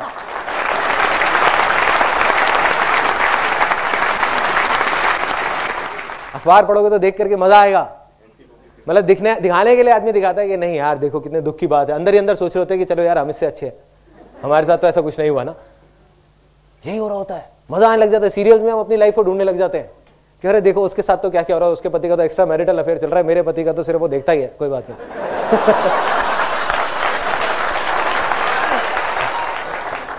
देखिए, मैं कहता हूँ, बुरा मत देखो, बुरा मत वो। तो क्या करना चाहिए उसके बदले में? बोलो अच्छा देखो अच्छा बोलो अच्छा सुनो। क्योंकि तब सब कुछ अच्छा अच्छा अच्छा अच्छा होगा आपके साथ। तो क्या करना है इन दो वर्ड्स को? अपनी लाइफ के हर एस्पेक्ट में जैसे भी आप जोड़ सकते हो, जोड़ दो। क्योंकि एक बिलीफ बने हैं, इसकी पावर को अंडर एस्टिमेट मत करो। ये बिलीफ सदियों से बने हैं। काफ़ी साल लगे हैं इसको बनने में। तो कुछ टाइम तो लगेगा ना इसको जाने में। कितना टाइम लगेगा? हफ़्ता भी लग सकता है, दस दिन भी, महीना भी लग सकता है, लेकिन करना क्या है? उस अगले हफ़्ते तक, दस दिन तक कि अपनी हर चीज़ में लाइफ में आपको बोलना है, आसान है। उसके लिए क्या होगा? यहाँ पर आपको बाहर स्टिकर्स मिलेंगे जब आप बाहर जाओगे। उसके लिए कुछ पे नहीं करना तो ऐसी शक्ल बनाने की ज़रूरत नहीं है। आप ले सकते हो स्टिकर्स और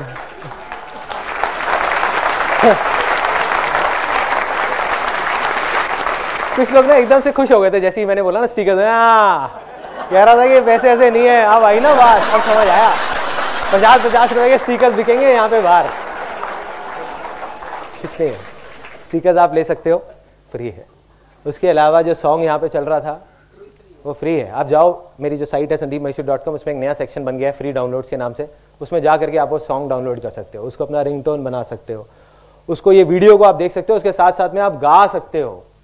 फॉर योर इन्फॉर्मेशन ये सॉन्ग मैंने ही लिखा है, मैंने ही गाया।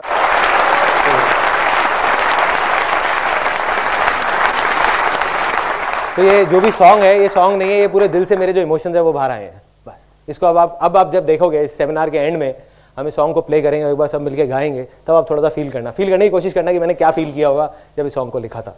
इसमें हर चीज़ का सोल्यूशन है। तो क्या करना है? हर तरफ़ से, हर जगह लगा दो, अपने मोबाइल में रिमाइंडर्स लगा दो। रात को सोने से पहले, जैसे बहुत सारे लोग यहाँ पे सबसे बड़ी प्रॉब्लम क्या होगी कि सुबह जल्दी नहीं उठा जाता पार्क जाने के लिए। सबको पता है पार्क जाना चाहिए।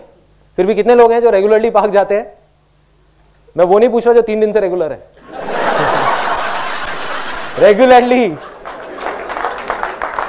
इतने सारे हाथ एकदम से ऊपर आ गए। अरे मैं हफ़्ते से रेगुलर हूँ। रेगुलर मतलब कुछ सालों से रेगुलर बहुत कम लोग, बहुत कम। पाँच, दस परसेंट लोग भी ऐसे नहीं होंगे, जबकि जाना सब चाहते हैं। जा क्यों नहीं पाते? जड़ क्या है? मैं बताऊँ क्या है जड़? रात को सोने से पहले हम बोल रहे होते हैं कि, यार, रात को इतना लेट हो गया, सुबह उठना कितना मुश्किल है।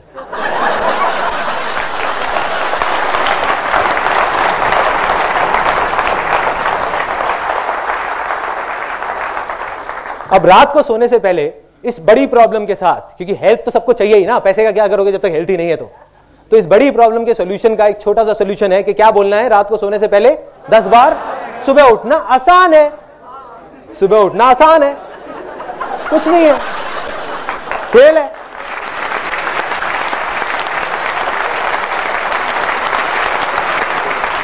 ऐसे नींद खुलेगी, ऐसे। ऐसे, अपने आप नींद खुलेगी। और जैसी सुबह नींद खुलती है, बोलो हाँ कितना आसान है, कितनी आसानी है आँखें मसल उठ जाओ, लेकिन आसान है। चार पाँच दिन के लिए बेवकूफ़ी करो, छठे दिन से अपने आप आदत बन जाएगी। और आई एम श्योर जो लोग रेगुलर होंगे, वो लोग यही करते होंगे। उनके लिए आसान है, उनके लिए लेट उठना मुश्किल है। यस नो यस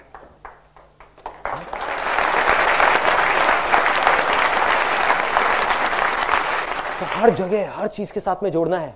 तो एक मेरे को किसी ने बड़ा सही आइडिया दिया था एक पहले वाले सेमिनार में। उन्होंने कहा, मैं अपनी वाइफ के सामने लिख दूँगा वाइफ के नाम के सामने मोबाइल में, कि आसान है।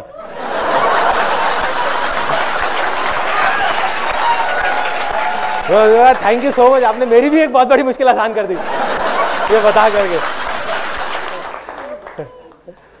तो ऐसे आप कुछ भी कर सकते हो, कुछ भी, जहाँ भी लगाना हो, कोई भी पागलपन लगे, कुछ भी लगे, कर दो। जो भी आपकी प्रॉब्लम है, उसमें साथ में आसान है, जोड़ दो। देखो, हर चीज़ आसान हो जाएगी। अभी अजीब लग रहा होगा सुनने में बट रियलिटी यही है। रियलिटी यही है, जब मैं अपनी लाइफ में पीछे जाकर के देखता हूँ तो मेरे को समझ आता है। उस टाइम नहीं समझ आता था कि मैं इस वजह से सक्सेसफुल हो रहा हूँ सक्सेस की तरफ़ आगे बढ़ रहा हूँ बट वजह यही थी। आज समझ आता है, आज क्योंकि मैं पीछे मुड़ के देख सकता हूँ कि मेरी लाइफ में कोई भी बड़ी से बड़ी प्रॉब्लम आती थी तो जहाँ दूसरी तरफ़ लोग बोलते थे कि इंपॉसिबल है। नहीं हो सकता। मैं जाकर वो आसान हो जाएगा। मुझे नहीं पता होता था कैसे करूँगा। पता नहीं होता था, लेकिन दिमाग में बैठा था, आसान है, कर लूँगा कर लूँगा। कैसे हुआ? जबकि मेरी लैंड तो बहुत इनफर्टाइल थी, मेरे बिलीफ तो बहुत गलत थे, वो मैं आपको अपनी कहानी में अभी आगे बताऊँगा। तो पहला स्टेप इसका, कि उन बड़े पत्थरों को अंदर अंदर डालना है। मतलब क्या करना है? अपनी लैंड को फर्टाइल करना है, उस पर हल चलाना है। हल क्या है? आसान है आसान है आसान है आसान है आसान है। हर चीज़ में आसान है आसान है आसान है। या आप बोल सकते हो, जो होता है अच्छे के लिए होता है, जो होता है अच्छे के लिए होता है बुक्स पढ़ सकते हो, कुछ भी कर सकते हो, जिससे आपकी जो लैंड है वो फर्टाइल हो। दूसरा स्टेप इसके बाद इसमें क्या गया अंदर? बीज। जब लैंड हो गई, तभी तो बीज जाएँगे ना। अभी बीज क्या है? वॉट आर दी सीड्स अगर हम अपनी बात करें, मैंने कहा पहली चीज़ तो समझ आती है कि अपने बिलीव्स को ठीक करो। दूसरा स्टेप क्या है? आइडियाज़ थॉट्स एक्शन एफर्ट किसी ने डिज़ायर बोला desire let's give a big for desire मतलब डिज़ायर अब आई डिज़ायर की बारी। क्या करना है अब? जब लैंड फर्टाइल हो गई तो क्या करना है? अगर मैं लैंड की बात करूँ, अभी अपनी बात ना करें तो लैंड फर्टाइल हो गई तो क्या करना है? उसके बाद अगला। बीज डालना नहीं है, वही मैं मेरे को सुनना था। ज़्यादातर लोग बोलते हैं कि बीज बोना है। नहीं, वो तीसरा स्टेप है। सब बीज बोने में लगे हुए हैं। समझो क्या करना है? ये दूसरा जो स्टेप है। हर कोई बीज बोने में लगा हुआ है। बीज बोने का मतलब है एक्शन लेना। राइट पहले बीज को डिस्कवर करना है कि हमको अपने अंदर, दिल के अंदर झाँक करके देखना है कि भाई मुझे क्या पसंद है, मुझे क्या अच्छा लगता है और क्या अच्छा नहीं लगता। उस बीज को चूज़ करना है। अब गलती हम लोग क्या कर बैठते हैं कि कोई और है। आजकल बड़े बड़े पागल घूम रहे हैं हेल्थ कॉन्शियस उसके नाम पे। वो ऐसे ऐसे लोग हैं जो नीम के पत्ते भी तोड़ तोड़ के खाते हैं। मैंने देखा है लोगों को। ब्रेकफास्ट में चार चार नीम के पत्ते पड़े होते हैं कि फ़ायदा करते हैं। तो वो आदमी है, उसको नीम अच्छा लगता है खाना। आपको नहीं लगता? अब आप एक नीम का बीज बो दो तो क्या होगा? ज़िंदगी पर रोते रहोगे। रोते रहोगे क्या हो गया? नीम का पेड़ आ गया, नीम का पेड़ आ गया, नीम का पेड़ आ गया। ऑन दी अदर हैंड आपको मैंगो अच्छे लगते हैं। अब आप एक मैंगो का बीज अगर बोगे तो मैंगो का पेड़ आएगा। बट उसके पहले चूज़ तो करना पड़ेगा ना। डिस्कवर तो करना पड़ेगा यस और नो यस मतलब हमको डिस्कवर करना होगा कि वो क्या बीज है जिसको हमको बोना है अगले स्टेप में। अब वो डिस्कवर करना, यहाँ पे बहुत सारे स्पेशली जो यंग लोग हैं, वो सोचते हैं कि यार डिस्कवर कैसे करें? तो वो कहना तो बहुत आसान है, लेकिन करना बहुत आसान है। यही सुनना था, घूम फिर के फिर वही आ जाते हैं। ट्रिगर है ना? अब इस ट्रिगर के साथ कुछ और जोड़ना है। कहना तो बहुत आसान है, लेकिन करना भी मुझे आसान है। मेरा भी फर्टाइल नहीं है। मेरा भी नहीं है। सोचो इतने टाइम से सेमिनार्स कर रहा हूँ, ये सब कर रहा हूँ, अभी भी नहीं है मेरा। तो अब क्या हो रहा है कि हर चीज़ में बोलना है कि आसान है। अब क्या हुआ? अब आता है क्वेश्चन बहुत बड़ा। इसको डिस्कवर कैसे करना है? कोई बताएगा कैसे डिस्कवर करना है? के बीज को या हमारे डिज़ायर को हम डिस्कवर कैसे करें? वो भी मैं आपको बता चुका हूँ पहले पार्ट में, या? इंजॉय किसी ने बोला? इंजॉय किसने बोला? Enjoy let's give a big hand for him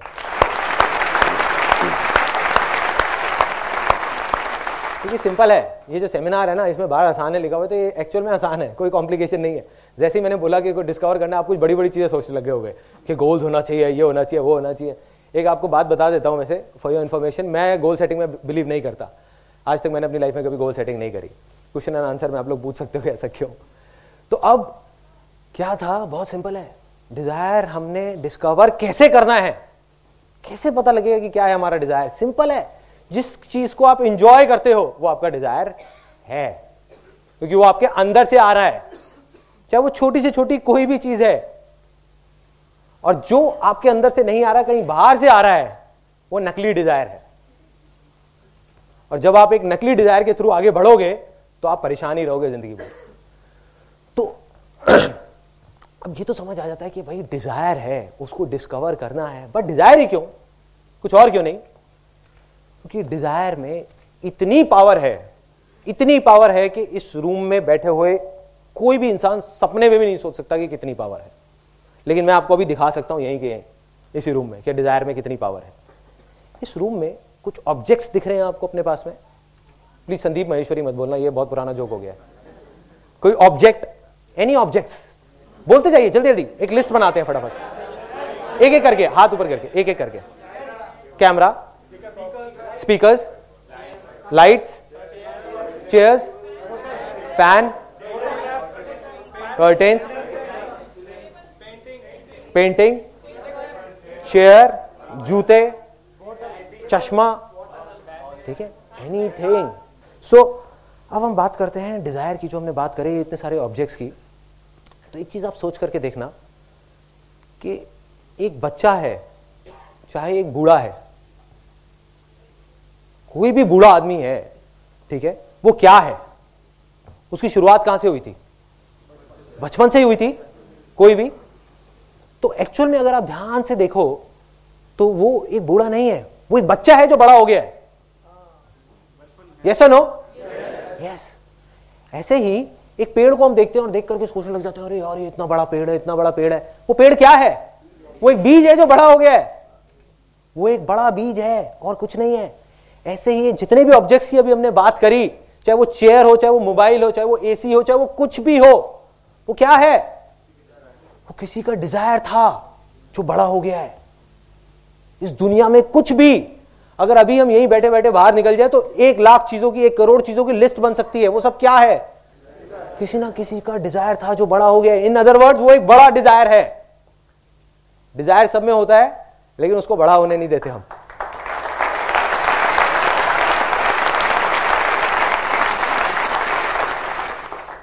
और जिसका डिज़ायर जितना बड़ा होता जाएगा बड़ा होता जाएगा बड़ा होता जाएगा उसकी सक्सेस भी उतनी ही बड़ी बड़ी बड़ी बड़ी बड़ी बड़ी बड़ी बड़ी होती जाएगी। यही सच है। किसी को डाउट तो नहीं है कि बीज कैसे डिस्कवर करना है? कोई रॉकेट साइंस नहीं है कोई बहुत बड़ी बड़ी बातें नहीं है। जो चीज़ आपको करने में मज़ा आता है वो आपका सच्चा डिज़ायर है जो नहीं आता वो झूठा डिज़ायर है। जो भी आपके अंदर से आ रहा है आपके दिल में से आ रहा है। रॉकेट साइंस भी आसान है। Exactly exactly. ये पावर है इस सेमिनार की। सो so, क्या हुआ? प्रॉब्लम कब है? जब कोई एक पर्सन है अब आप कहोगे कि यार इसका मतलब तुम कुछ भी करने लग जाए। मैं कहूँगा हाँ कुछ भी करने लग जाओ जब तक के वो आपके अंदर से डिज़ायर आ रहा है। सपोज़ आप गिटार बजा रहे हो। अगर आप इसलिए बजा रहे हो कि वो लड़कियाँ देख रही हैं और उनको इंप्रेस करने के लिए बजा रहे हो तो वो एक नकली डिज़ायर है। वो नकली डिज़ायर है बाहर से आ रहा है अंदर से नहीं आ रहा। लेकिन अगर आप गिटार इसलिए बजा रहे हो क्योंकि जब आप गिटार बजाते हो, आप खो जाते हो, आपको दीन दुनिया की कोई परवाह नहीं होती तो वो आपका असली डिज़ायर है। लेकिन अब आप कहोगे, यार, गिटार बजाने से सक्सेस का क्या कनेक्शन है? बहुत बड़ा कनेक्शन है। इस दुनिया का कोई भी बड़े से बड़ा म्यूज़िक कंपोजर वो किससे बना है? कैसे शुरुआत हुई थी उसकी? डिज़ायर से और गिटार बजाने से या किसी न किसी म्यूजिकल इंस्ट्रूमेंट को बजाने से। वहीं से तो शुरुआत हुई थी। ऐसी तो नहीं ना, रातों रात वो एकदम से उठा और कहता कि आज मैं म्यूज़िक कंपोजर बन गया, अब एक गाना बनाऊँगा, एक दिन का एक करोड़ रुपए लूँगा। कॉमनवेल्थ गेम्स लिए।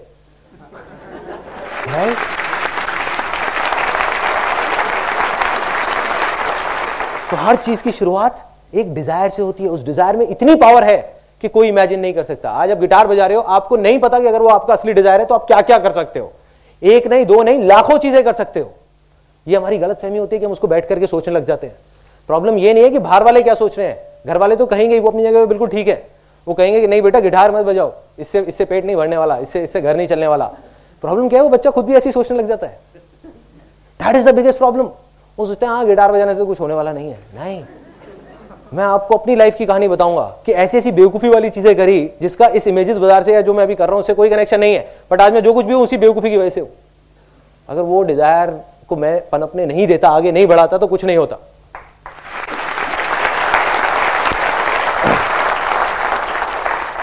हम आते हैं तीसरे स्टेप पे।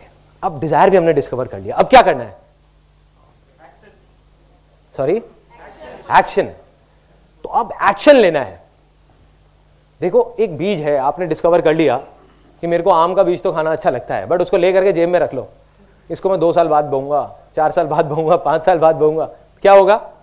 सड़ जाएगा पड़ा पड़ा वो बीज ही सड़ जाएगा। यस नो यस तो अब क्या करना है? एक्शन का टाइम आ गया। अब एक्शन के लिए मैं आपको एक बहुत छोटी सी कहानी सुनाता हूँ मेरी रियल लाइफ स्टोरी किसी ने यहाँ पे बंजी जंपिंग करी है? यस yes, करी है। तो कैसा एक्सपीरियंस था आपका जब आपने बंजी जंपिंग करी? धक्का दिया था आपको किसी ने? अच्छा उसने पुश किया था? ओके ओके रस्सी बंधी हुई थी ना? धक्का दिया। तो मेरे साथ क्या हुआ था मैं अपना एक्सपीरियंस बताता हूँ। मैंने भी एक दो बार बंजी जंपिंग करी है। जब पहली बार करी थी बड़ा मज़ा आता है। चार दोस्त गए। बंजी जंपिंग करने के लिए। चार में से दो तो पहले ही खत्म हो गए, क्योंकि पहला स्टेप ही वहीं पर नहीं था। लैंड फर्टाइल नहीं थी। उन्होंने कहा, नहीं, बहुत मुश्किल है, हम नहीं कर सकते। दो गए वहीं पे।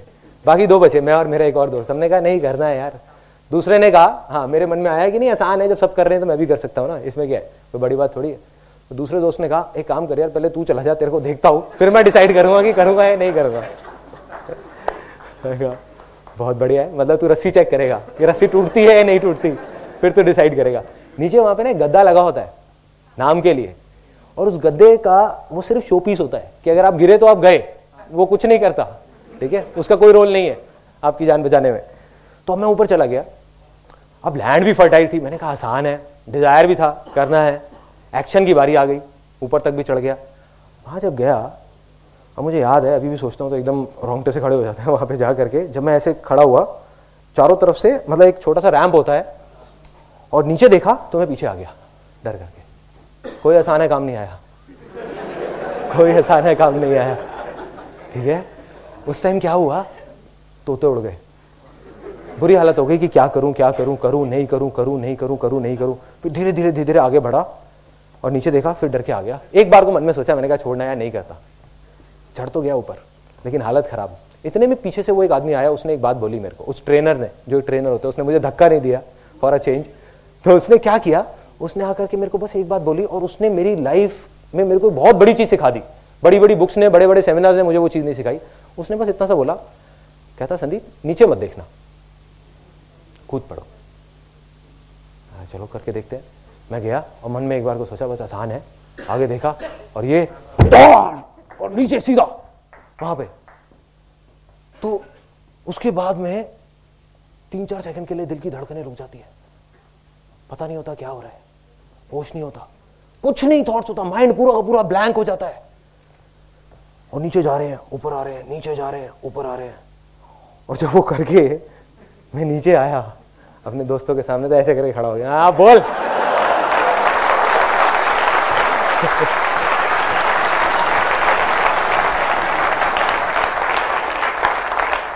उन बेचारों को नहीं पता कि ऊपर मेरी क्या हालत थी। तो मेरे भाई, सबका यही हाल होता है। जब डिसीज़न लेने का टाइम आता है ना, जब एक्शन लेने का टाइम आता है, सबकी हालत खराब होती है। ये मत समझो कि वो लोग जो सक्सेसफुल हो जाते हैं, वो किसी दूसरे प्लेनेट से आते हैं। उनकी भी वही हालत होती है जो आपकी होगी, वहाँ पे ऊपर जाने के बाद में, चाहे कुछ भी हो जाए। लेकिन करना क्या है? जब आप उस रैंप पे खड़े हुए हो, वहाँ पे आप खड़े हुए हो, अब अगर मैं वहाँ खड़े होकर के नीचे देखने लग जाऊँ, नीचे देखने का मतलब क्या है? कि मैं ये सोचने लग जाऊँ कि मैं अगर गिर गया तो क्या होगा, गिर गया तो क्या होगा, गिर गया तो क्या होगा? तो मैं नहीं कूद सकता। कोई भी नहीं कूद सकता। क्या होगा? मैं वही सोचता रहूँगा और यही तो हम लोग करते हैं। हम ये नहीं सोचते कि अगर हो गया तो क्या होगा। हम यही सोचते रहते हैं कि अगर ये नहीं हुआ तो क्या होगा, नहीं हुआ तो क्या होगा, मर जाऊँगा, छोड़ना है, नहीं करता, चल नीचे चलता हूँ। करना क्या है? वहाँ खड़े होकर के, वहाँ पे खड़े होकर के जो सोचने लग जाते हैं ना, उस स्टेट को बोलते हैं पैरालिसिस ऑफ़ एनालिसिस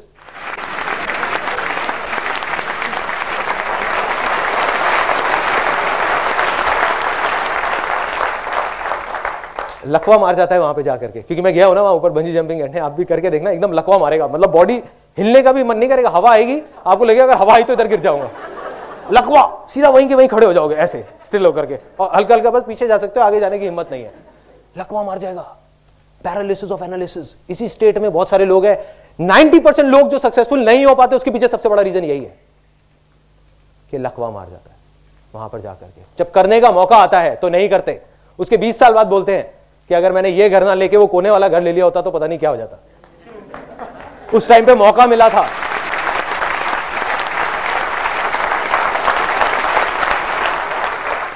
जब टाइम था तब नहीं किया। बीस हज़ार रुपए के पीछे छोड़ दिया। और एक और टाइम आया कि जब मेरे को आज मैं ये ना करके अगर मैं वहाँ फॉरेन चला गया होता तो आज पता नहीं क्या होता। क्या होता भाई? क्या होता? एक्शन नहीं लिया। इसलिए आप नहीं गए। कोई दुनिया के पहले इंसान थोड़ी थे जो ये अपना यहाँ से छोड़ करके वहाँ पे फॉरेन जा रहे थे। बहुत लोग चले गए और आ गए। So the point is action लेना है। डिज़ायर हो तो और वो सच्चा डिज़ायर होना चाहिए अंदर का। है तो एक्शन लो, डरने की ज़रूरत नहीं है। कूद पड़ो। इस सेमिनार से निकल करके जो आपका मन है, उसको करो। और बिना डरे करो। लेकिन अगर आप दिल से करोगे तो आप कामयाब होगे। होगे। बस छोटे छोटे स्टेप उठाने हैं, ज़्यादा बड़े भी नहीं। अगर मैं वहाँ से ना कूद करके टीवी टावर से कूदता तो पता नहीं मैं कहा होता, शायद हार्ट अटैक से मर जाता। क्योंकि तीन सेकंड के लिए नहीं, तीस सेकंड के लिए दिल की धड़कनें बंद हो जाती। तो करना क्या है? छोटे छोटे स्टेप उठाने हैं। जो भी आपके डिजायर्स हैं, उनको पूरा करो। जो मारते आए हो अपने डिजायर्स को, उसको थोड़ा थोड़ा थोड़ा थोड़ा करके करना शुरू कर दो। ये था वो तीसरा स्टेप एक्शन लेना है। तो क्या सब लोग जो भी यहाँ पर है, वो एक्शन लेने के लिए तैयार है? Yes no yes no yes देखो, नहीं तो सब कुछ बेकार है। अगर सब कुछ हो गया, ये सेमिनार भी खत्म हो गया, और आप चले गए घर पे जा करके दो दिन तक तो बहुत अच्छा रहेगा, वो पॉजिटिव वाइब्रेशन वगैरह, वो सब याद रहेंगी। तीसरे दिन, सब भूल जाओगे। अरे छोड़ो ना, बेकार की बातें क्या आसान है ये। राइट किताबी बातें हैं। ऐसी ऐसी चीज़ें दिमाग में आएँगी। तो करना क्या है? एक्शन लेना है। एक्शन क्या लेना है? अब बात आती है। डिज़ायर डिज़ायर है आपका दिल से अंदर से आवाज़ आ रही है कि आइसक्रीम खानी है। तो जाओ खाओ। मैं बीमार हो जाऊँगा, ये हो जाऊँगा, वो हो जाऊँगा, इसलिए हम आइसक्रीम खाना छोड़ दिया बहुत सारे लोगों ने। गला खराब हो जाएगा। खाओ ना। कोई नहीं मरेगा। कहते हैं whatever doesn't kills you makes you stronger मतलब क्या होगा? आप आप कहोगे, यार आइसक्रीम खाने का और सक्सेसफुल होने का क्या कनेक्शन है? बहुत बड़ा कनेक्शन है। आज आप अपना एक छोटा सा डिज़ायर मारते हो। कल आप अपना एक बड़ा डिज़ायर मारोगे, फिर और बड़ा, फिर और बड़ा।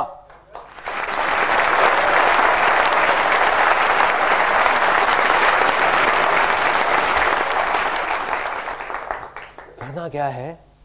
हम लोग मेरे को देख करके ना कई बार बड़ा अजीब सा भी लगता है। मैं बहुत कोशिश करता हूँ, मेरे कुछ फ्रेंड्स हैं जो डेस्परेटली कुछ करना चाहते हैं डेस्परेटली मतलब एक तो होता है, वो कहते हैं कि हाँ ठीक है, करूँ, नहीं करूँ, कोई फ़र्क नहीं पड़ता, लेकिन कुछ लोग होते हैं जो कहते हैं कि नहीं, मुझे करना है, फिर भी कुछ नहीं कर रहे होते।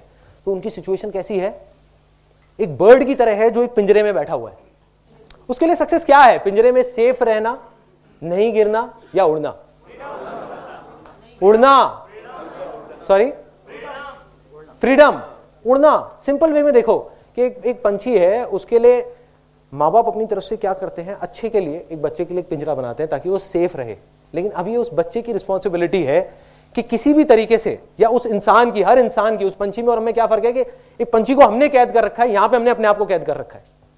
अपने लिए एक पिंजरा बना लिया उड़ना चाहते हैं लेकिन उड़ नहीं रहे। क्या करना है? इस पिंजरे को तोड़ो गिरोगे पड़ोगे लेकिन एक दिन उड़ जाओगे। एक ना एक दिन उड़ जाओगे अगर एक्शन लोगे तो। नहीं लोगे तो वहीं पे एक सेफ़ लाइफ में, बस, और कुछ नहीं। अब आ जाते हैं फाइनल पार्ट पे, जो इसका चौथा स्टेप था। वो चौथा स्टेप क्या है? जो मैंने एंड में पानी डाला, जिसके बिना सक्सेस अधूरी है। अब वो बहुत अजीब बात आपको लगने वाली है यहाँ पे बहुत सारे लोगों को, क्योंकि आप लोग भी मेरी तरह ही एक मिडिल क्लास बैकग्राउंड से हैं। तो क्या होगा? शेयरिंग शेयर करना है औरों के साथ। आप कहोगे, यार, मैं तो रेड लाइट पे दो रुपए भी नहीं देता किसी को, मैं किसी के साथ क्या शेयर करूँगा? है ना? शेयर कैसे कर सकते हैं? ये तो हमारे उसूलों के खिलाफ है।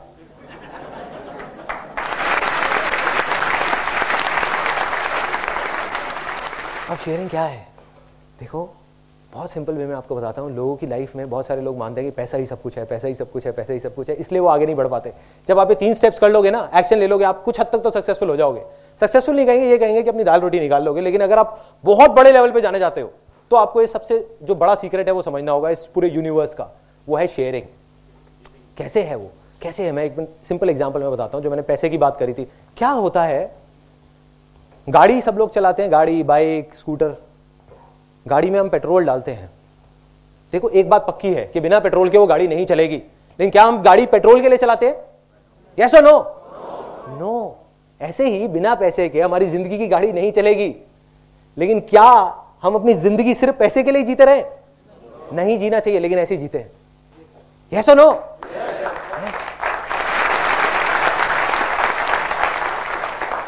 तो अब ये फाइनली मैं आपको बता रहा हूँ and now this is the last part of this particular session कि ये ये स्टेप क्या है? व्हाट इज़ शेयरिंग मैं ये नहीं कह रहा आपको कोई फिलोसफिकल बात नहीं कर रहा, कोई साधु संत वाली बात नहीं कर रहा कि भैया शेयरिंग करो तो आपके पास पलट करके वापस आएगा, कर्म करो, फल मिलेगा, कोई किसी को समझ नहीं आती है बातें। और है भी नहीं लॉजिकली आज के टाइम में कनेक्शन नहीं है। सिंपल वे में बताता हूँ ये लॉ ऑफ़ नेचर है। लॉ ऑफ़ यूनिवर्स है, जिसको हर जानवर जानता है, सिवाय एक बेवकूफ़ जानवर के जो इंसान है। वो लॉ क्या है? अगर जंगल में एक शेर है, वो अगर चाहे तो दो दिन में जंगल में जितने भी जानवर है, सबको मार सकता है। लेकिन नहीं मारता। वो उतना ही मारता है जितना उसकी भूख है। यस नो यस तो फ़र्क क्या है? उस जानवर में और इंसान में कि इंसान अपने शौक के लिए या अपने लालच के लिए शिकार कर रहा है और जो जानवर है, वो अपनी भूख के लिए शिकार कर रहा है। यस भूख के लिए। आप ध्यान से सुनना, अगले दो तीन मिनट में आपको समझ आने वाला एक बहुत बड़ा सीक्रेट सक्सेस का, जो बहुत सारे लोग जो कुछ बड़ा कर जाते हैं, वो किसी को नहीं बताते। वो अपने तक ही रखते हैं। ये सीक्रेट सबको पता है, जो भी सक्सेसफुल हुआ है। ऐसा एक भी आदमी नहीं होगा जिसको नहीं पता, और जिसको नहीं पता, वो सक्सेसफुल है ही नहीं। तो अब क्या है ये सीक्रेट ये है लॉ ऑफ़ नेचर कि हर जानवर, चाहे वो इंसान हो, चाहे एक चूहा हो, चाहे शेर हो, उसका जो सबसे बड़ा धर्म है या सबसे बड़ा उसके लिए जो एक रिस्पॉन्सिबिलिटी है, वो है अपनी खुद की भूख मिटाना। बाद में बाकी सारी चीज़ें आती हैं। मतलब हर जानवर का एक सबसे पहला है कि अगर वो चार दिन तक भूखा है तो किसी भी तरीके से वो कुछ भी खाएगा, कुछ भी करेगा, किसी को भी मारेगा, लेकिन वो ज़िंदा रहेगा। ये सच है? अब जिसको भी बड़ा बनना है तो आप सोचो, एक इंजीनियर जो बहुत ज़्यादा क्वालिफाइड है बहुत पढ़ा लिखा है, बहुत समझदार है। क्या वो अकेले पचास फ्लोर की बिल्डिंग बना सकता है? Yes no no yes no तो उसको क्या करना पड़ेगा? उसको हेल्प चाहिए कि कुछ लोगों की? लेकिन जो लॉ ऑफ़ नेचर है वो तो उसके अगेंस्ट है। कोई किसी की हेल्प क्यों करेगा? हर आदमी अपनी हेल्प करेगा ना? उसकी हेल्प क्यों करेगा? हर आदमी को अपनी भूख मिटाने की पड़ी हुई है। ये सच है। जो लोग कहते हैं मतलब ही है तो वो सिंपल है। वो भगवान ने ऐसे बनाया हमको। हर इंसान मतलब ही हर जानवर मतलब ही है। वो पहले अपनी भूख मिटाएगा, जाकर के सामने वाले को देगा। नहीं, हर आदमी अपनी भूख मिटाएगा तो कोई किसी को हेल्प क्यों करेगा वो बिल्डिंग बनाने में? इसलिए करेगा कि उसकी खुद की भूख मिटेगी उसके साथ जुड़ने के बाद। और जो आदमी इस प्रिंसिपल को समझ जाएगा, वो आगे बढ़ जाएगा। मेरी लाइफ की एक स्टेज थी, जब मेरे को याद है, जब मैंने अपना करियर शुरू किया था, मैं अकेला था और मैंने एक फीमेल को रिक्रूट किया था, जिसने दस हज़ार रुपये सैलरी मांगी, मैंने उसको कहा, मैं तेरे को आठ हज़ार रुपए दूँगा। उसने कहा, ठीक है। दो महीने बाद जब उसने काम किया तो मैंने सोचा, यार, मैं बीस हज़ार रुपए महीने कमा रहा हूँ, उसमें से आठ हज़ार इसको दे रहा हूँ। क्या लॉजिक है? मैंने उसको कहा मैंने कहा, ऐसा बोलना तो अच्छा नहीं लगता कि भाई कैसे निकालू? तो मैंने उसको कहा कि भाई ऐसा करो, तुम छह हज़ार रुपए सैलरी ले लो। तो छोड़ के चली गई। उसके एक डेढ़ साल तक मैं वहीं का वहीं खड़ा हुआ था। कमा रहा था बीस हज़ार रुपये, लेकिन आगे नहीं बढ़ पा रहा था। क्यों? अकेले कोई भी बड़े से बड़ा फंटूश आ जाए फन्ने खा आ जाए, कुछ नहीं कर सकता।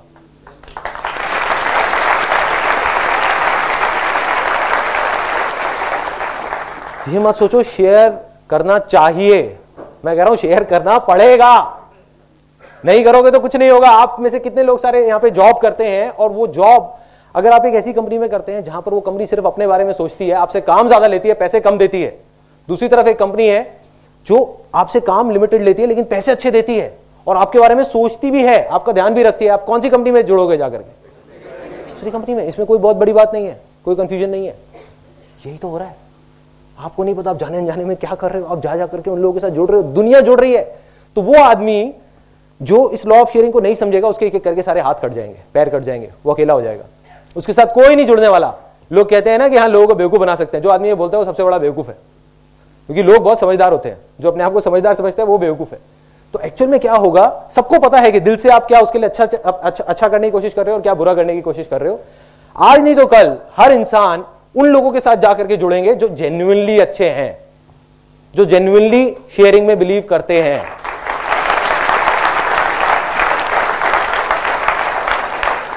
और उसके बाद आपकी पावर्स इतनी बढ़ जाएँगी, इतनी बढ़ जाएँगी कि आप इमेजिन नहीं कर सकते। उसके बाद सिर्फ़ मिराकल्स हो। जितनी बड़ी से बड़ी कंपनीज़ हैं बड़े बड़े कॉर्पोरेशन हैं, वो क्या है? मिराकल्स हैं। या बहुत सारे लोग बिज़नेस बैकग्राउंड से होंगे। उनका सबसे बड़ा चैलेंज क्या है कि मैं अपने बिज़नेस को और आगे कैसे लेकर के जाऊँ? तो उनको शायद समझ आ रही होगी ये वाली बातें। समझने की कोशिश करो क्या हो रहा है। वो इस चौथे स्टेप को नहीं फॉलो कर रहे। एक बड़ी कंपनी है जो ज़्यादा पे कर देती है। हम कहते हैं कि वो बेवकूफ़ है। जो छोटा बिज़नेस वाला है। लेकिन एक्चुअल में वो इस लॉ ऑफ़ शेयरिंग को जानते हैं। तभी कर रहे हैं। सिंपल या कोई भी कंपनी अगर बड़े लेवल पे सक्सेसफुल हुई है तो ये है इस दुनिया का सबसे बड़ा सीक्रेट जिसको बोलते हैं लॉ ऑफ़ शेयरिंग जिसको आपको करना है, जिसके बाद you will be hundred and ten percent successful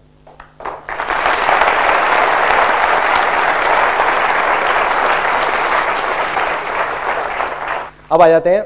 मैंने आपको थियोरटिकल बातें बहुत कर दी कि ये करना है, वो करना है, वो करना है, क्योंकि एक चीज़ को प्रैक्टिकली समझने के लिए पहले थ्योरी भी ज़रूरी है।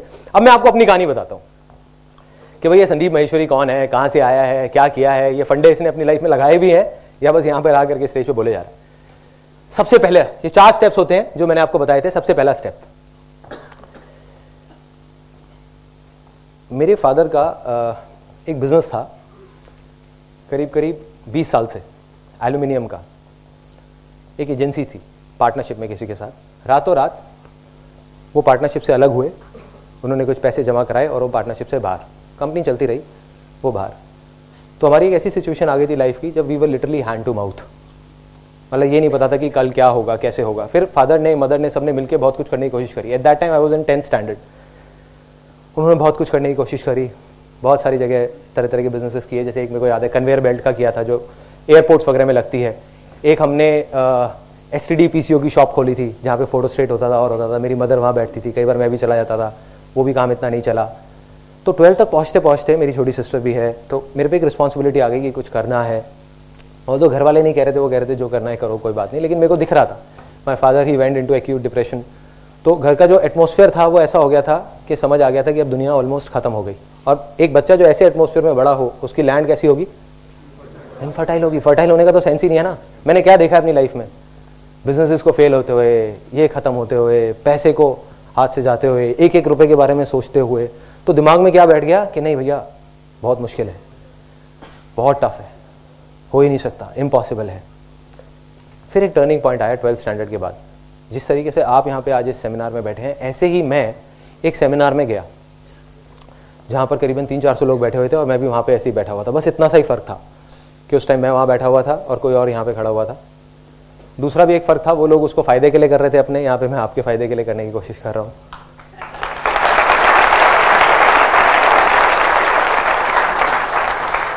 और एक सबसे बड़ा फ़र्क था, अब ये मुझे नहीं पता ये आप बताएँगे कि ये फ़र्क था या नहीं, कि जब मैं वहाँ तीन घंटे तक बैठा हुआ था, मेरे को कुछ नहीं समझ आया। कुछ ऊपर से निकल गया। वो कुछ प्लान व्लान बना रहे थे, ये करो, वो करो मेंबर बनाने हैं, ये करने। एक मल्टी लेवल मार्केटिंग कंपनी का सेमिनार था, तीन घंटे का। तीन घंटे के एंड में सिर्फ़ एक चीज़ समझ आई जब वो बंदा वहाँ पे खड़ा हुआ और उसने खड़े होकर के बोला कि भाई ऐसा है, मेरी इक्कीस साल की एज है और मैं महीने का ढाई लाख रुपए कमाता हूँ। मेरा दिमाग फट गया। एक अठारह साल का बच्चा, जो बचपन से सुनता आया था कि भाई बीस हज़ार रुपए भी कमाना, उसके लिए कितना मुश्किल है कि सुबह दस बजे दुकान खोलनी पड़ती है और रात को दस दस बजे तक दुकान में बैठना पड़ता है। तब जाके कहीं दस हज़ार रुपए महीने का आता है। दूसरी तरफ़ एक लड़का है जो कह रहा है, तीन साल के अंदर अंदर मैं ढाई लाख रुपए महीने का कमा रहा हूँ। अगर ये कर सकता है तो मैं क्यों नहीं कर सकता? मैं क्या कोई दूसरे प्लेनेट से आया हूँ? मैं क्यों नहीं कर सकता? तो कहीं से ये वर्ड जा करके बैठ गया दिमाग में। वो वर्ड क्या थे? आसान है। अरे इसके लिए आसान है तो मेरे लिए भी आसान है। और जैसे ये वर्ड आए मेरे अंदर चेंजेस आने शुरू हो गए। पूरी फैमिली में जो मैंने आपको बताया ना, लोग बोलने लगे कहते ये तो पागल हो गया है अजीब अजीब बातें करता है। कहता है, भाई, ये कर दूँगा, वो कर दूँगा, ये हो जाएगा। तो वही मैंने आपको कहा था ना कि जब ऐसा बोलने लग जाए, लोग तो आप समझ जाओगे हाँ आप सक्सेस की तरफ़ बढ़ रहे हो धीरे धीरे फिर क्या हुआ? वहाँ से मैं निकला। वहाँ पे मैं कई लोगों को लेकर के गया, लेकिन कुछ नहीं हुआ। क्योंकि वो मेरा असली डिज़ायर नहीं था। वो मेरा असली डिज़ायर नहीं था अंदर का। वो मैं लोगों की भेड़ चाल में करने की कोशिश कर रहा था। और मैं अपने फ़ायदे के लिए वहाँ लोगों को लेकर के जा रहा था। उनके फ़ायदे के लिए नहीं। और जैसे मैंने कहा ना, लोग बहुत समझदार होते हैं, कोई बेवकूफ़ नहीं होता। तो मैं किसी को बेवकूफ़ नहीं बना पाया। अब क्या हुआ? एक छोटा सा डिज़ायर आया जिसका इस, जो भी मैं आज कर रहा हूँ, उससे कोई कनेक्शन नहीं था। वो था मॉडलिंग का डिज़ायर कि चल यार मॉडलिंग करता हूँ। मॉडलिंग करनी शुरू कर दी कॉलेज में, छोटे लेवल पे। गया मॉडलिंग एजेंसी में जा करके धक्के खाने शुरू करे। देखा कि भाई, मैं अकेला नहीं हूँ। हर आदमी को मॉडल बनना है। हज़ारों लोग लगे हुए हैं लाइनों में। और मतलब पूरी दुनिया है जो कहती है कि हाँ हमको मॉडल बनना है हीरो बनना है एक्टर बनना है। चला गया वहाँ पे। अब इसका कोई कनेक्शन नहीं है। अब इसमें क्या हुआ? यहाँ पे मैंने देखा कि 99 परसेंट जो मॉडलिंग एजेंसीज हैं, आज भी शायद हैं या उस टाइम पे जो थी 99 परसेंट फ्रॉड है। मतलब वो लोगों को बेवकूफ़ बनाने के लिए बैठी हैं कि पहले रजिस्ट्रेशन फ़ीस दो, फिर पोर्टफोलियो के पैसे दो, फिर ये दो, वो दो, सारे पैसे लेकर के और फिर भाग जाती है। या फिर बैठी रहती है और कहती है हाँ जो जो करना है कर लो। तो मेरे अंदर कहीं ना कहीं डिज़ायर आया कि यार कुछ करता हूँ मॉडल्स के लिए। समझ नहीं आया था कि क्या करूँगा। तो एक दोस्त आया, उसने ला करके एक पोर्टफोलियो दिखाया। पोर्टफोलियो होता है फोटोग्राफ्स उन्होंने दिखाया, देख भाई, मैं फ़ोटो खिंचा के लाया वो फ़ोटो ऐसी उस टाइम पे क्रॉस प्रोसेसिंग नाम की चीज़ चली थी। मतलब तब तब डिजिटल कैमराज नहीं होते थे, सिर्फ़ फ़िल्म कैमराज होते थे। तो मैंने वो देखा, मैंने कहा, यार तो बड़ी अलग सी चीज़ लग रही है। क्या ये? उसमें क्या होता था कॉन्ट्रास्ट और सेचुरेशन एकदम बढ़ जाती थी, जिसकी वजह से वो देखने में एक्स्ट्रा ऑर्डनरी लगती थी। तो फोटोग्राफ देखी, मैंने कहा, मेरे को फोटोग्राफी सीखनी है। मैं जा जा करके लैब में धक्के खाने शुरू कर दिया मैंने कहा क्या है क्या है क्या है? तो कोई नहीं बता पाया। तो एंड में जाकर के दो हफ़्ते का फोटोग्राफी का कोर्स ज्वाइन कर लिया साउथ दिल्ली में। सिर्फ़ दो हफ़्ते का। और वहाँ जाकर के मैंने उनसे सिर्फ़ एक ही सवाल पूछा। मैंने कहा फ़ोटो क्या है? मुझे ये बताओ। मुझे और किसी चीज़ से कोई मतलब नहीं है। उन्होंने बताया, ऐसे होती है। अगले दिन ही कैमरा खरीदा और जाकर के उन्होंने मेरे को लैब में दिखा दिया कि देखो, ऐसे प्रोसेस होता है, ये होता है। कैमरा खरीदा और शूट करना शुरू। अपने घर में, अपने दोस्तों का, रिश्तेदारों का फ्रेंड्स का, सबको फ्री में मॉडल बनाना शुरू कर दिया। सबके फ़ोटो सेशन शुरू, घर की छत पे पार्क में, यहाँ पे, वहाँ पे, सबका। अब देखा मैंने जा करके अब जब ये होता है ना कि जो आपका डिज़ायर था, वो जा करके एक रियलिटी से टकराया। रियलिटी क्या थी? कि मेरे जैसे लाखों फोटोग्राफर्स इंडिया में घूम रहे थे। और बहुत सारे तो उसमें से धक्के खा रहे थे। जिन्होंने चार चार साल का कोर्स किया, वो भी कुछ नहीं कर पा रहे थे। तो एक अठारह साल का लड़का जिसने सिर्फ़ दो हफ़्ते का कोर्स किया, वो क्या करता? अब फ़र्क क्या था? जो मैंने आपको एक बात बताई बताई ना कि उस बीज को देख करके जो सोचते हैं कि ये सेब जैसा नहीं है पेड़ जैसा नहीं है, वो बेवकूफ़ होते हैं। फ़र्क क्या था कि वो मॉडलिंग का बीज जो मैंने किया, जिसमें मैं फेल हुआ, उसकी वजह से मेरे में और बाकी उन्हें एक लाख फोटोग्राफर्स में एक फ़र्क आ गया। ऑल मैं उसमें फेल हुआ, लेकिन आज मैं जो कुछ भी हूँ, उस मॉडलिंग के बीच की वजह से हूँ। क्योंकि मुझे यह समझ आ गया कि एक मॉडल के दिल पे क्या बीतती है जब वो ऐसी जगह पे जाके धक्के खाता है। उनके इमोशन समझ आए, उनकी फीलिंग समझ आई। एक मॉडल के पर्सपेक्टिव से मैंने उसको देखा। एक फोटोग्राफर को नहीं समझ आ सकता था। तो क्या हुआ? मैं कहा इन मॉडल्स के लिए कुछ करता हूँ। मैंने एक लिस्ट बनाई जेन्युइन एजेंसीज की, जो भी, जो जेन्युइन मॉडलिंग एजेंसीज थी और एक फ्रॉड एजेंसीज की, और उठा करके लोगों को पकड़ाने लग गया कि देखो, ये फ्रॉड है जेन्युइन है, ये फ्रॉड है, ये जेन्युइन है। मेरा तब भी यही था मानना। आज भी यही है कि जो भी बोलना है सच बोल दो। झूठ बोलने में कुछ नहीं पड़ा। दुनिया क्या करती है? अपनी लंबी लंबी कहानियाँ बनाओ, ये करो, वो करो। कुछ नहीं है। आप जाओ, जाकर के स्ट्रेट फॉरवर्ड बोल दो तो मैंने स्ट्रेट फॉरवर्ड बोल दिया कि ऐड निकाली फ्री फ़ोटो शूट की, लोग आए, उनको बोला, देखो, मैं आपका फ्री में शूट करूँगा, आप मेरे को रोल के पैसे दे दो, मेरे इन प्रिंट्स के पैसे दे दो। मेरे को क्या फ़ायदा ये करने में कि मेरे विजिटिंग कार्ड छपे हैं तीन सौ रुपए के, जिसकी वजह से मैं एक प्रोफेशनल फोटोग्राफर बन गया हूँ और मेरे को वो चीज़ सस्ते में मिलती है। रोल भी और प्रिंट्स भी। तो लोगों को समझ आ गया। उन्होंने कहा, कोई दिक्कत नहीं है कि हमको तुमको दो तीन हज़ार रुपए देने हैं और दूसरी तरफ़ एक फोटोग्राफर है जिसको चालीस हज़ार रुपए देने हैं। तो हमें कोई दिक्कत नहीं है। और लोगों ने देना शुरू कर दिया। पहली एड मैंने निकाली थी अड़तालीस सौ रुपए की। और ये मेरी लाइफ की पहली सक्सेस थी, जिससे मैंने टोटल करीब करीब पच्चीस हज़ार रुपये कमाया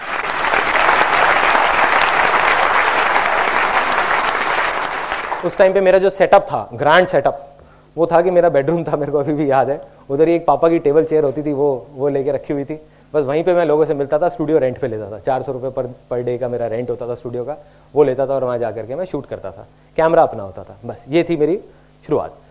अब बात करते हैं आगे, जो मैंने आपको कहा, और इनफैक्ट आप अब उस चीज़ से रिलेट करेंगे कि लाइफ में बहुत बार हम फेल हो जाते हैं, और हम सोचते हैं कि बस अब तो सब खत्म हो गया। या फेलियर से डर के उसकी वजह से हम एक्शन नहीं लेते तो फेलियर से डरने की ज़रूरत नहीं है, क्योंकि उसी की वजह से आप सक्सेसफुल हो गए तो एक मेरी लाइफ के तीन सबसे बड़े फेलियर्स सबसे पहला, जब मैं फोटोग्राफी कर रहा था, मेरे पास में लिमिटेड पैसे होते थे, घर का खर्चा भी था, ये भी था, वो भी था, सब। उस टाइम पे मेरे एक एक पर्सन आया जो मॉडल बनने के लिए आया था, लेकिन उसने कहा, मेरे को मॉडल नहीं बनना। ऐसा करते हैं, साथ मिलकर इवेंट कराते हैं। तो हमने एक इवेंट कराया जिसका नाम था डिक्स टू आज भी मुझे उसका नाम याद है। आज से करीब बारह साल पहले। एक छोटा सा एक बैंकेट हॉल लिया और वहाँ पर इवेंट करा दिया। तो एक इवेंट कराया। अब उस इवेंट में दो महीने तक, दिन, रात, पागलों की तरह मैंने कुछ नहीं किया। मेरे को बस मन था कि हाँ ठीक है, करेंगे यार, मज़ा आएगा। डील ये हुई थी कि पैसा वो लगाएगा, काम मैं करूँगा। करता रहा करता रहा दो महीने तक। चार दिन पहले आ करके उसने, भाई ने मेरे को बोला, कहता कि भाई अब ऐसा है एडवांस सबको पकड़ा दिए थे मैंने। सारे मेरे जान पहचान के लोग थे, डीजे वाला, बैंकेट वाला, ये वाला, वो वाला। उसने कहा भाई अब ऐसा है, मेरे पास में अभी पैसे नहीं है तो एक बार देते, बाद में हिसाब कर लेंगे। मैंने कहीं से अपने दोस्तों से पैसे इकट्ठे करे, यहाँ से, वहाँ से तीस चालीस हज़ार रुपये ले आ करके और ले आके पकड़ा दिया वहाँ पे, सबको, जिस जिसके भी जो जो पैसे देने थे। एक मुझे याद है, आज भी एक, हम अभी मिलते हैं तो बहुत हँसते हैं, एक रेस्टोरेंट वाला था, जिसको वहाँ केटरिंग के लिए रखा हुआ था। वो मेरा माइक्रोवेव उठा, ओवन उठा के ले गया था, क्योंकि मैं अपने घर से माइक्रोवेव लेके आया था उठा के ले गया था। कहता कि मैं नहीं दूँगा जब तक मेरे पैसे नहीं मिलेंगे। तो अब क्या हुआ कि इवेंट हो गया। इवेंट के बाद में एंड में हिसाब की बारी आई। मैंने अपने उस दोस्त को जा करके बोला। उस दोस्त को नहीं मतलब उस पर्सन को जा करके मैंने बोला कि भाई ऐसा करते हैं, बैठ के हिसाब कर लेते हैं। कहते, कौन सा हिसाब? उसने अपना वो बैग लिया, उसमें पैसे डाले, अपने तीन चार दोस्तों के साथ और निकल गया। एक वो दिन था, एक आज का दिन है, मैं दोबारा उससे कभी नहीं मिला। अब क्या हुआ? लैंड फर्टाइल थी। वो सेमिनार में सुन लिया था कहीं पे मैंने कि सब कुछ आसान है। तो दिमाग में आया कि आसान है। प्लस कुछ बुक्स पढ़ी थी, वहाँ पे वहाँ पे ये भी पढ़ा था कि जो होता है, अच्छे के लिए होता है। कि success comes from experience and experience comes from bad experiences तो मैं खुश हो गया, बजाय परेशान होने के। मैं लिटरली घर गया थर्टी की नाइट थी, घर गया और जा करके अपना म्यूज़िक तेज किया और डांस करने लग गया। मैं कहा, मज़ा आ गया। लाइफ का पहला बड़ा फेलियर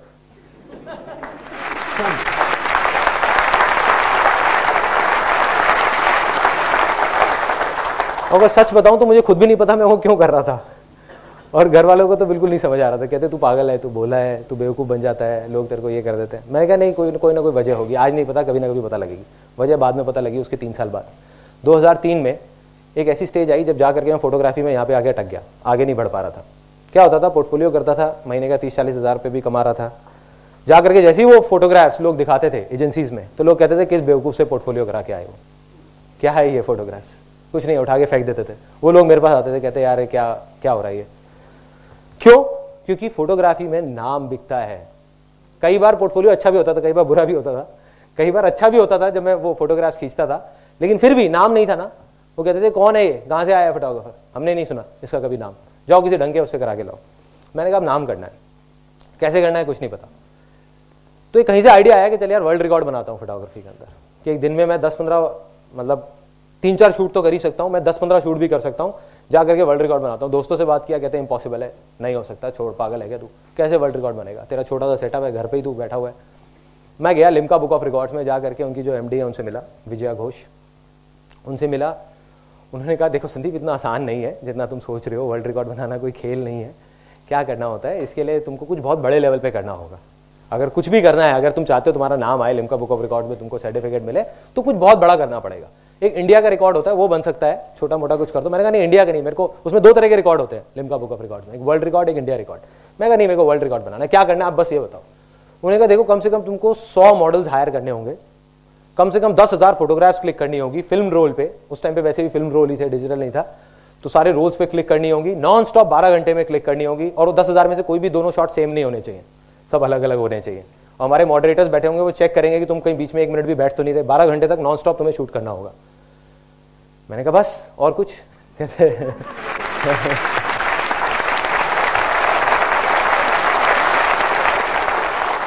उन्होंने कहा हाँ बस इतना कर दो, बस बहुत है। मैंने कहा, हो जाएगा हो जाएगा। मैंने एक डेट दे के आ गया उनको। मैंने कहा, हो जाएगा, इस डेट पे हो जाएगा। कहते उसके लिए तुमको कोई बैंकेट हॉल वगैरह, कोई बड़ा हायर करना पड़ेगा। इतने सारे लोग आएँगे, करेंगे और वो सब होगा। मैं कहा, सब हो जाएगा। मैं गया कहती मैं सजेस्ट करती हूँ तुम्हें कि तुम कोई इवेंट मैनेजमेंट कंपनी हायर कर लो। तो मेरे को हँसी आ गई। मैं कहा, ये इवेंट मैनेजमेंट कंपनी खड़ी है आपके सामने डिक्स टू थाउज़ेंड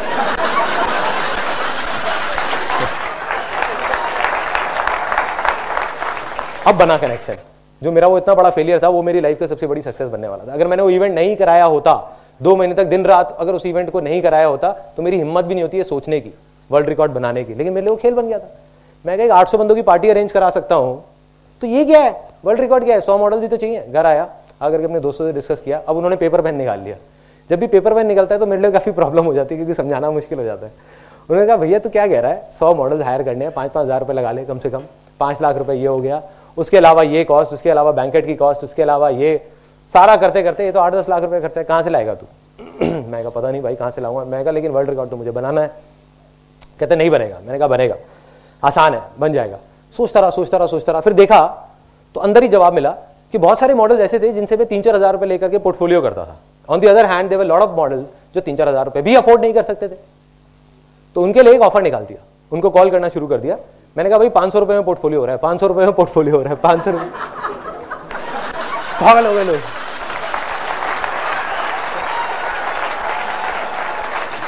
लाइनें लग गई। उन्होंने कहा, ले लो, हमसे पैसे ले लो, हमारा पोर्टफोलियो कर दूर दूर तक बात फैल गई कि एक फोटोग्राफर आ गया, वो मार्केट खराब कर रहा है, पाँच सौ रुपए में पोर्टफोलियो कर रहा है। तीन रोल तीन रोल शूट कर रहा था, पाँच सौ रुपए में। तो लोग आ गए, लाइनें लग गई। टोटल 122 मॉडल्स आए। पौने 11 घंटे के अंदर अंदर दस हज़ार से ऊपर शॉर्ट्स भी क्लिक हो गए। 12 घंटे का टारगेट था और वर्ल्ड रिकॉर्ड बन गया।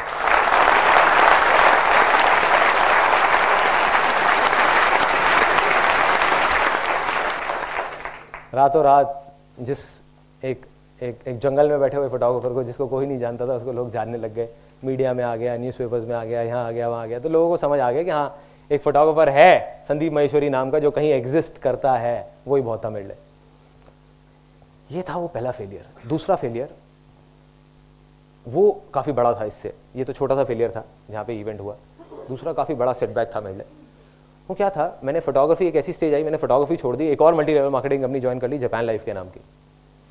वहाँ गया जा करके किसी तरीके से तुक्के में, मेरे आगे कुछ लोग थे, उन्होंने काम किया। मैं सच बता रहा हूँ, मैंने कुछ बहुत ज़्यादा नहीं किया था वहाँ। और जिसकी वजह से मेरी एक ऐसी लेवल आ गया जहाँ पे मैं लाख रुपए महीने का कमाने लग गया। एक बीस साल का लड़का लाख रुपए महीने का कमा रहा है, गाड़ी ले ली और फाइनेंस करा ली और घर वाले भी खुश, सब खुश। मतलब चेक आने लग गए एक एक लाख रुपए के। लेकिन अब आ गई थी वो चौथी स्टेज की बारी। चौथी स्टेज कौन सी थी? शेयर करो। कमा रहा था, लेकिन अंदर से बहुत परेशान था। क्योंकि ज़्यादातर लोग जो भी आते थे वहाँ पर, उनको देख करके मेरे को बड़ा अजीब सा लगता था। कोई कहीं से पैसे लेके आ रहा है, कोई कहीं से आ रहा है। 99 परसेंट लोग कुछ नहीं कर पा रहे थे। वो वहीं के वहीं थे। तो मैंने सोचा कि अपनी एक कंपनी खोलूँगा, मल्टीलेवल मार्केटिंग की, और जेन्युइन काम करूँगा। वहाँ पे कुछ प्रोडक्ट्स निकाले चार पाँच टीवी वी ये, वो, ऐसे ऐसे, कुछ चीज़ें, लेकिन जेन्युइन मैंने कहा, जो करूँगा जेन्युइन करूँगा। अब तीन मेरे और लोग थे वहाँ पे साथ में, मेरी डाउनलाइन में। डाउनलाइन मतलब होता है कि वो साथ में नेटवर्क में कहीं पे थे। उन्होंने कहा, चल भाई, मिलके करते हैं उसको कंपनी को शुरू। मैंने कहा, कोई दिक्कत नहीं है, करते हैं। मिलके हम चारों ने एक कंपनी फॉर्म कर ली। छह महीने के अंदर अंदर उस कंपनी में जितना भी होता है सॉफ्टवेयर बनवाने का काम, ये काम, वो काम majority of the work I use to do क्योंकि मेरा वो बैकग्राउंड था वहाँ पे जापान लाइफ में, मैं उस लेवल पे आ गया था तो वो चीज़ें एक्सपीरियंस था। तो वो चीज़ें मैंने अपने हाथ में ले ली, काम करने लग गया। छह महीने के अंदर अंदर तीन ऑफ़िस खुल गए, काफ़ी लोगों ने ज्वाइन कर लिया, करीबन 1100 लोगों ने ज्वाइन कर लिया, अच्छी खासी टर्नओवर हो गई। लेकिन उस कंपनी को जब शुरू किया था तो हम चारों पार्टनर्स ने एक एक लाख रुपए लगाया था। जब बंद किया तो मेरे हाथ में एक रुपये भी नहीं आया। कुछ पार्टनरशिप में डिफरेंसेस थे which I don't want to disclose here for some obvious reasons तो जब वो बंद हुआ तो I was back to zero एकदम आसमान पे था, कहाँ लाख रुपए महीने का चेक आ रहा था, छह महीने तक एक रुपये भी नहीं आया, और छह महीने बाद ज़ीरो खत्म. कंपनी बंद, सब कुछ बंद. अब मैं आकर के घर पे बैठ गया, मैंने सोचा, यार, क्या करूँ?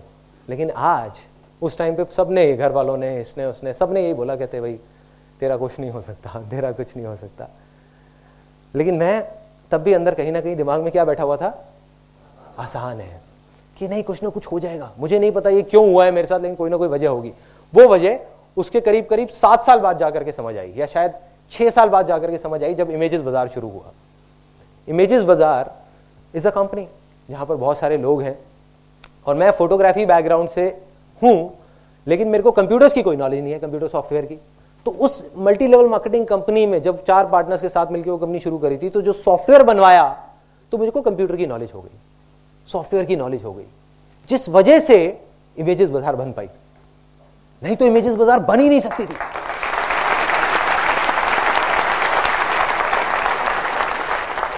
डॉट्स कनेक्ट हो रहे हैं ना? डॉट्स कनेक्ट हो रहे हैं। उस टाइम पे नहीं समझ आता कि वो फेलियर क्यों हो रहा है या क्यों हमारे साथ वो गलत हो रहा है बट वही मेरी सबसे बड़ी सक्सेस के पीछे रीजन है। वही, वो वाला जो फेलियर अब तीसरा बड़ा फेलियर वो मैं आपको बोलूँगा नहीं, आपको दिखाऊँगा। एक 21 साल का लड़का जब मैं खाली घर पे बैठा हुआ था, मैंने बताया वो कंपनी बंद हो गई। तो बैठे बैठे मैंने कहा कुछ तो करना है, क्या करूँ? मैं कहा, मेरे को मल्टी लेवल मार्केटिंग अच्छा एक्सपीरियंस है काम करता हूँ बुक लिख देता हूँ। और फिर वही हुआ जो हमेशा होता था कि सबने कहा, ये पागल हो गया कैसी कैसी बातें कर रहा है। इक्कीस साल का लड़का जो है कॉलेज ड्रॉप आउट है, जिसने अपना कॉलेज भी पूरा नहीं लिखा नहीं किया, वो मार्केटिंग के ऊपर बुक लिखने वाला है। तो मैं गया पब्लिशर्स के पास बात करने के लिए कि भाई ऐसे ऐसे उन्होंने सबने भगा दिया। कहते, नहीं, बेकार है, कुछ नहीं होने वाला, तुम पागल हो। तो मैंने फिर अल्टीमेटली किसी प्रिंटर को पकड़ के बुक भी प्रिंट करा ली बुक पब्लिश हो गई, सब कुछ हो गई। अब इस बुक में क्या अलग है? इसमें लिखा हुआ है it is one of the most unusual books on this planet ये बुक पीछे से खुलती है, यहाँ से। ये इसका पहला पेज है। ये दूसरा पेज है। ये तीसरा पेज है।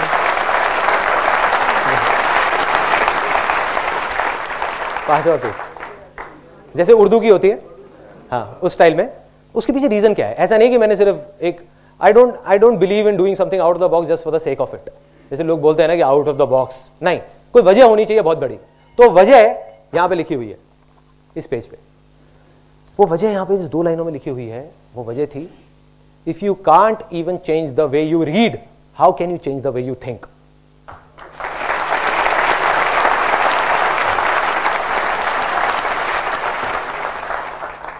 अब मैंने कहा, ये भी मेरा बड़ा फेलियर था। क्यों था? उसके बहुत इस बुक की मार्केटिंग करी, ये करी, वो करी, कुछ नहीं हुआ। अब मुझे याद है कि करीबन छः सात साल पहले बुक जगह घर में जगह काफ़ी घेर रही थी। घर हमारा छोटा सा था, उसी में सब ऑफ़िस भी स्टूडियो भी, घर भी, सब कुछ सब वहीं पे भरे हुए थे। तो मदर ने क्या किया, करीबन ये साढ़े आठ सौ बुक्स उठा करके कबाड़ी वाले को दे दी।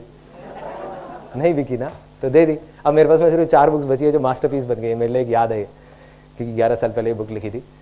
तो अब क्या हुआ, उस टाइम नहीं समझ आया। सबने यही बोला, कहते यार, क्या क्या हुआ बुक लिख करके? कुछ हुआ क्या? कोई फ़ायदा हुआ? मेरे को भी नहीं पता था कि क्या फ़ायदा हुआ। वही ना कि वो बीज को देख करके पेड़ का आइडिया कोई नहीं लगा सकता। आज समझ आया। आज समझ आया। आज मैं जो कुछ भी हूँ, जो कुछ भी कर रहा हूँ ज़िंदगी में, ये जो मैं आपके सामने खड़ा हूँ, बात कर रहा हूँ, इस बुक की वजह से।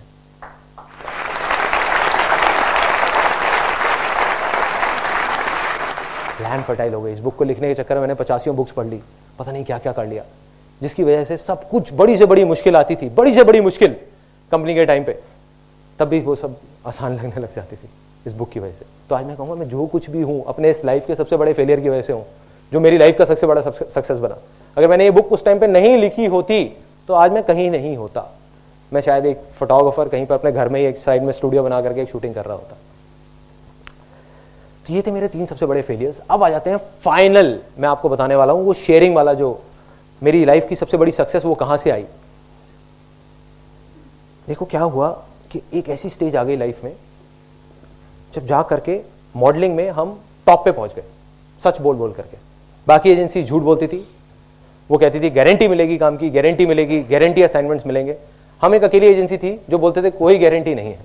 नाइन्टी परसेंट लोगों को काम नहीं मिलता। जुआ खेलना है तो आ जाओ, नहीं तो बाहर बैठो। एक फॉर्म साइन कराते थे, लिख करके। जिसमें लिखा होता था कि there is no guarantee whatsoever of any kind of work और वो साइन करते थे, ताकि कहीं काउंसलर्स उनको गलत ना बता दे। We were at the top of almost Delhi and one of the leading firms in in India in that but मैं खुश नहीं था, मैं बहुत परेशान था, पैसा बहुत आ गया था, मैं खुश नहीं था। तो क्यों नहीं था? क्योंकि जो मॉडल्स थे, वो खुश नहीं थे। मॉडल्स आते थे ऑल हम बता देते थे गारंटी नहीं है बट वो पोर्टफोलियो किस लिए करा रहे हैं हमसे? किस लिए शूट करा रहे हैं? काम करने के लिए ना, और काम मिलता नहीं था। तो उसके लिए मैंने बहुत कुछ किया। मैगजीन निकाली, वो फेल हो गई। उसके अलावा एक वेबसाइट निकाली मॉडलिंग इंडिया डॉट कॉम वो फेल हो गई। इस तरीके से बहुत कुछ करने की कोशिश करे। एजेंसीज में धक्के खाए, उनके पोर्टफोलियो ले ले करके, भैया, काम दे दो, काम दे दो, काम दे दो, कोई नहीं दे रहा था। तो एक दिन क्या हुआ? अब अंदर से कहीं से एक इतनी बड़ी अर्ज़ आई, इतनी बड़ी एक एक डिज़ायर आया। मैंने कहा ना, जितना बड़ा डिज़ायर उतनी बड़ी सक्सेस क्यों? वो कोई नहीं जानता। वो डिज़ायर क्या था? कि कुछ करना है मॉडल्स के लिए। कुछ करना है, कि मैं उनकी आँख में आँख मिला करके बोल सकूँ कि, देखो, मैंने तुम्हारे साथ गलत नहीं किया। सिर्फ़ लिखने से कुछ नहीं होता। तो क्या हुआ? एक दिन जब डिज़ायर आता है ना तो सारी पावर्स अपने आप खींची चली आती है अपनी तरफ़। जब हम जवाब मांग रहे होते हैं, जब हम बोलते हैं आसान है और जवाब मांगते हैं तो सब चीज़ें हमको जवाब देने लग जाती है। दुनिया में हर तरफ़ से जवाब आने लग जाता है। तो जवाब क्या आया? एक दिन एक एजेंसी वाला आया एड एजेंसी वाला, उसने एक फोटोग्राफ देखी मॉडल की और बोला कि भाई ऐसा है कि मेरे पास में टाइम नहीं है शूटिंग कराने का। नॉर्मली क्या होता है, हम फोटोग्राफ भेजते थे उस टाइम में। आज से छह सात साल पहले, जब कोई इमेजेस बाज़ार नहीं था तब क्या होता था कि फ़ोटो खींची और ले जा करके उनको दी एजेंसीज को। अब उन्होंने शूट कराया। तो उन्होंने कहा, हमारे पास शूट टाइम कराने का टाइम नहीं है शूट कराने का। ऐसा करते हैं फ़ोटो को स्कैन करते हैं और सीधा एड में छाप देते हैं। क्योंकि परसों हमारी एड आनी है। मैंने कहा, बढ़िया है। उन्होंने कहा, लेकिन हम तुमको इसका सिर्फ़ ढाई हज़ार रुपए देंगे। मैंने कहा, और भी बढ़िया है। मैंने ढाई हज़ार रुपए लिए साढ़े बारह सौ रुपए मॉडल को दे दिए। मॉडल भी खुश, मैं भी खुश, यहाँ से वो क्लाइंट भी खुश। उसको एक चीज़ जल्दी मिल गई। मेरे को क्या हुआ कि मॉडल को काम मिल गया और मॉडल इसलिए खुश, उसको पहला असाइनमेंट मिल गया। देखो, उस लाइन में मॉडलिंग में क्या सबसे बड़ी प्रॉब्लम थी उस टाइम पे कि जो लोग प्रोफेशनल थे, ये हर लाइन में होती है ज़्यादातर, जो भी क्रिएटिव लाइन्स होती है। जो ज़्यादा काम कर रहे होते हैं, उनको तो और काम मिलता रहता है। जो प्रोफेशनल होते हैं, जो नए होते हैं, उनको पहला काम मिलना मुश्किल होता है। शुरू में कुछ काम मिल जाए, उसके बाद में आसान हो जाता है। तो क्या हुआ कि जैसे ये चीज़ हुई, मेरे को आइडिया आया। मैंने कहा, यार, अभी करता हूँ। कल तक नहीं रुकना। अभी एक्शन अभी लेना है। दोनों ऑफ़िस बंद करे फटाफट से। दोनों जो ऑफ़िस चल रहे थे, जहाँ से आ रहे थे पैसे। फिर दुनिया ने कहा कि नहीं, ये तो पागल हो गया। टाइम आ जाता है ना, जब भी कुछ बड़ा होने वाला होता है तो आपको पागल होना पड़ेगा।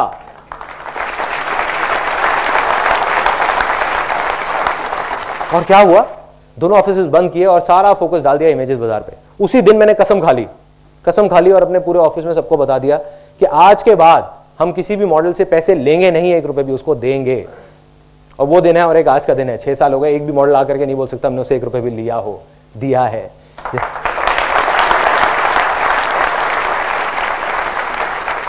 और आज भी हमारी कंपनी में कोई इन्वेस्टर नहीं है, सिर्फ़ इसी वजह से। क्योंकि मुझे पता है जिस दिन इन्वेस्टर आ गया, अगले दिन उनको अपने पैसों से मतलब है। सीधी सी बात है। वो आकर के अगले दिन ही कहेगा कहेगा, तुम पागल हो मॉडल्स को पैसे दे रहे हो। एक काम करो मॉडल से पैसे लेना शुरू कर दो, तुम्हारा तो इतना नाम है। आज हम एक अच्छी पोजीशन में है कि अगर हम मॉडल्स को बोलेंगे पचास हज़ार रुपए दो और तुम किसी एड में छप जाओगे पूछेंगे भी नहीं कि क्यों। लेकिन हम नहीं लेते नहीं लेते क्योंकि उसी पे स्टिक है। वो शेयरिंग वाला जो था। तो, तो मेरी सबसे बड़ी सक्सेस कहाँ से आई? जिस दिन अंदर से वो अर्ज़ आई शेयर करने की जो मेरी अपनी एग्जिस्टेंस से बड़ी थी। मैंने कहा मैं लुट जाऊँगा बर्बाद हो जाऊँगा। कोई कोई परवाह नहीं है। कुछ भी हो जाए बस मॉडल्स के लिए कुछ करके जाऊँगा इन लोगों के लिए। इनकी आँखों में आँखें मिला करके मेरे को इनकी खुशी देखनी है। और वही हुआ।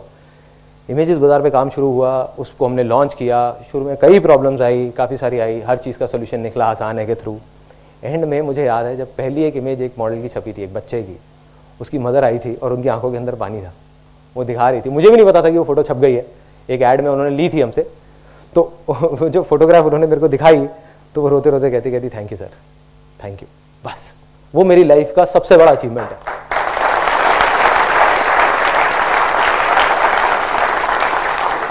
बहुत अवार्ड्स मिले, बहुत कुछ हुआ, कुछ नहीं है। सब बेकार है।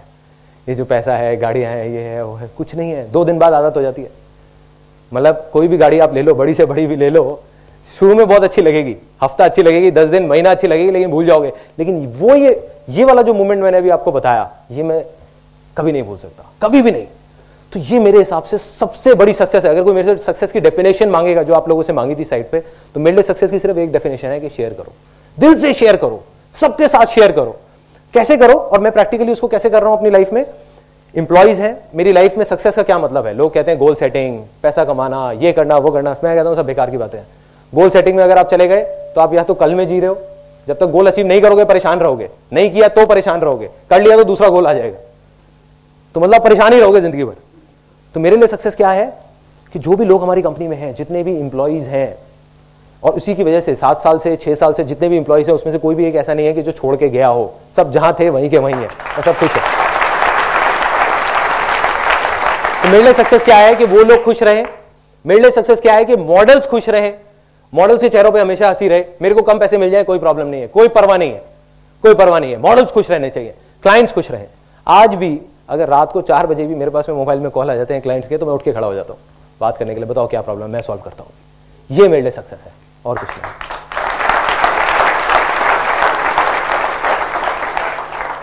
अब अब आ जाते हैं फाइनल मोमेंट पे इस सेमिनार के। इस सेमिनार के शुरू में मैंने आपको कहा था कि मुझे कुछ नहीं चाहिए। मैं झूठ कह रहा था। कुछ मांगूँगा, कुछ तो मांगूँगा, ऐसे नहीं जाने दूँगा। उसको आप दक्षिणा बोलो, ये बोलो, वो बोलो, कुछ भी बोलो, कुछ मांगूँगा, अपने लिए नहीं किसी और के लिए। तो मैं आपसे कुछ माँगता हूँ, हाथ जोड़ करके, आप सबसे, और पूरे दिल से माँगता हूँ। हो सके तो देना, नहीं हो सके तो मत देना। आज आप सब लोग जो यहाँ पर आए हो, आप सबके अंदर एक भूख है, कुछ करने की, कुछ बनने की, कुछ सीखने की। एक दिन ऐसा होगा जब आप कुछ बन जाओगे, और कुछ कर जाओगे। उस दिन अगर कहीं कोई भूखा दिखे तो उसकी हेल्प कर देना, और आप सोचना कि आपने मेरी हेल्प कर दी।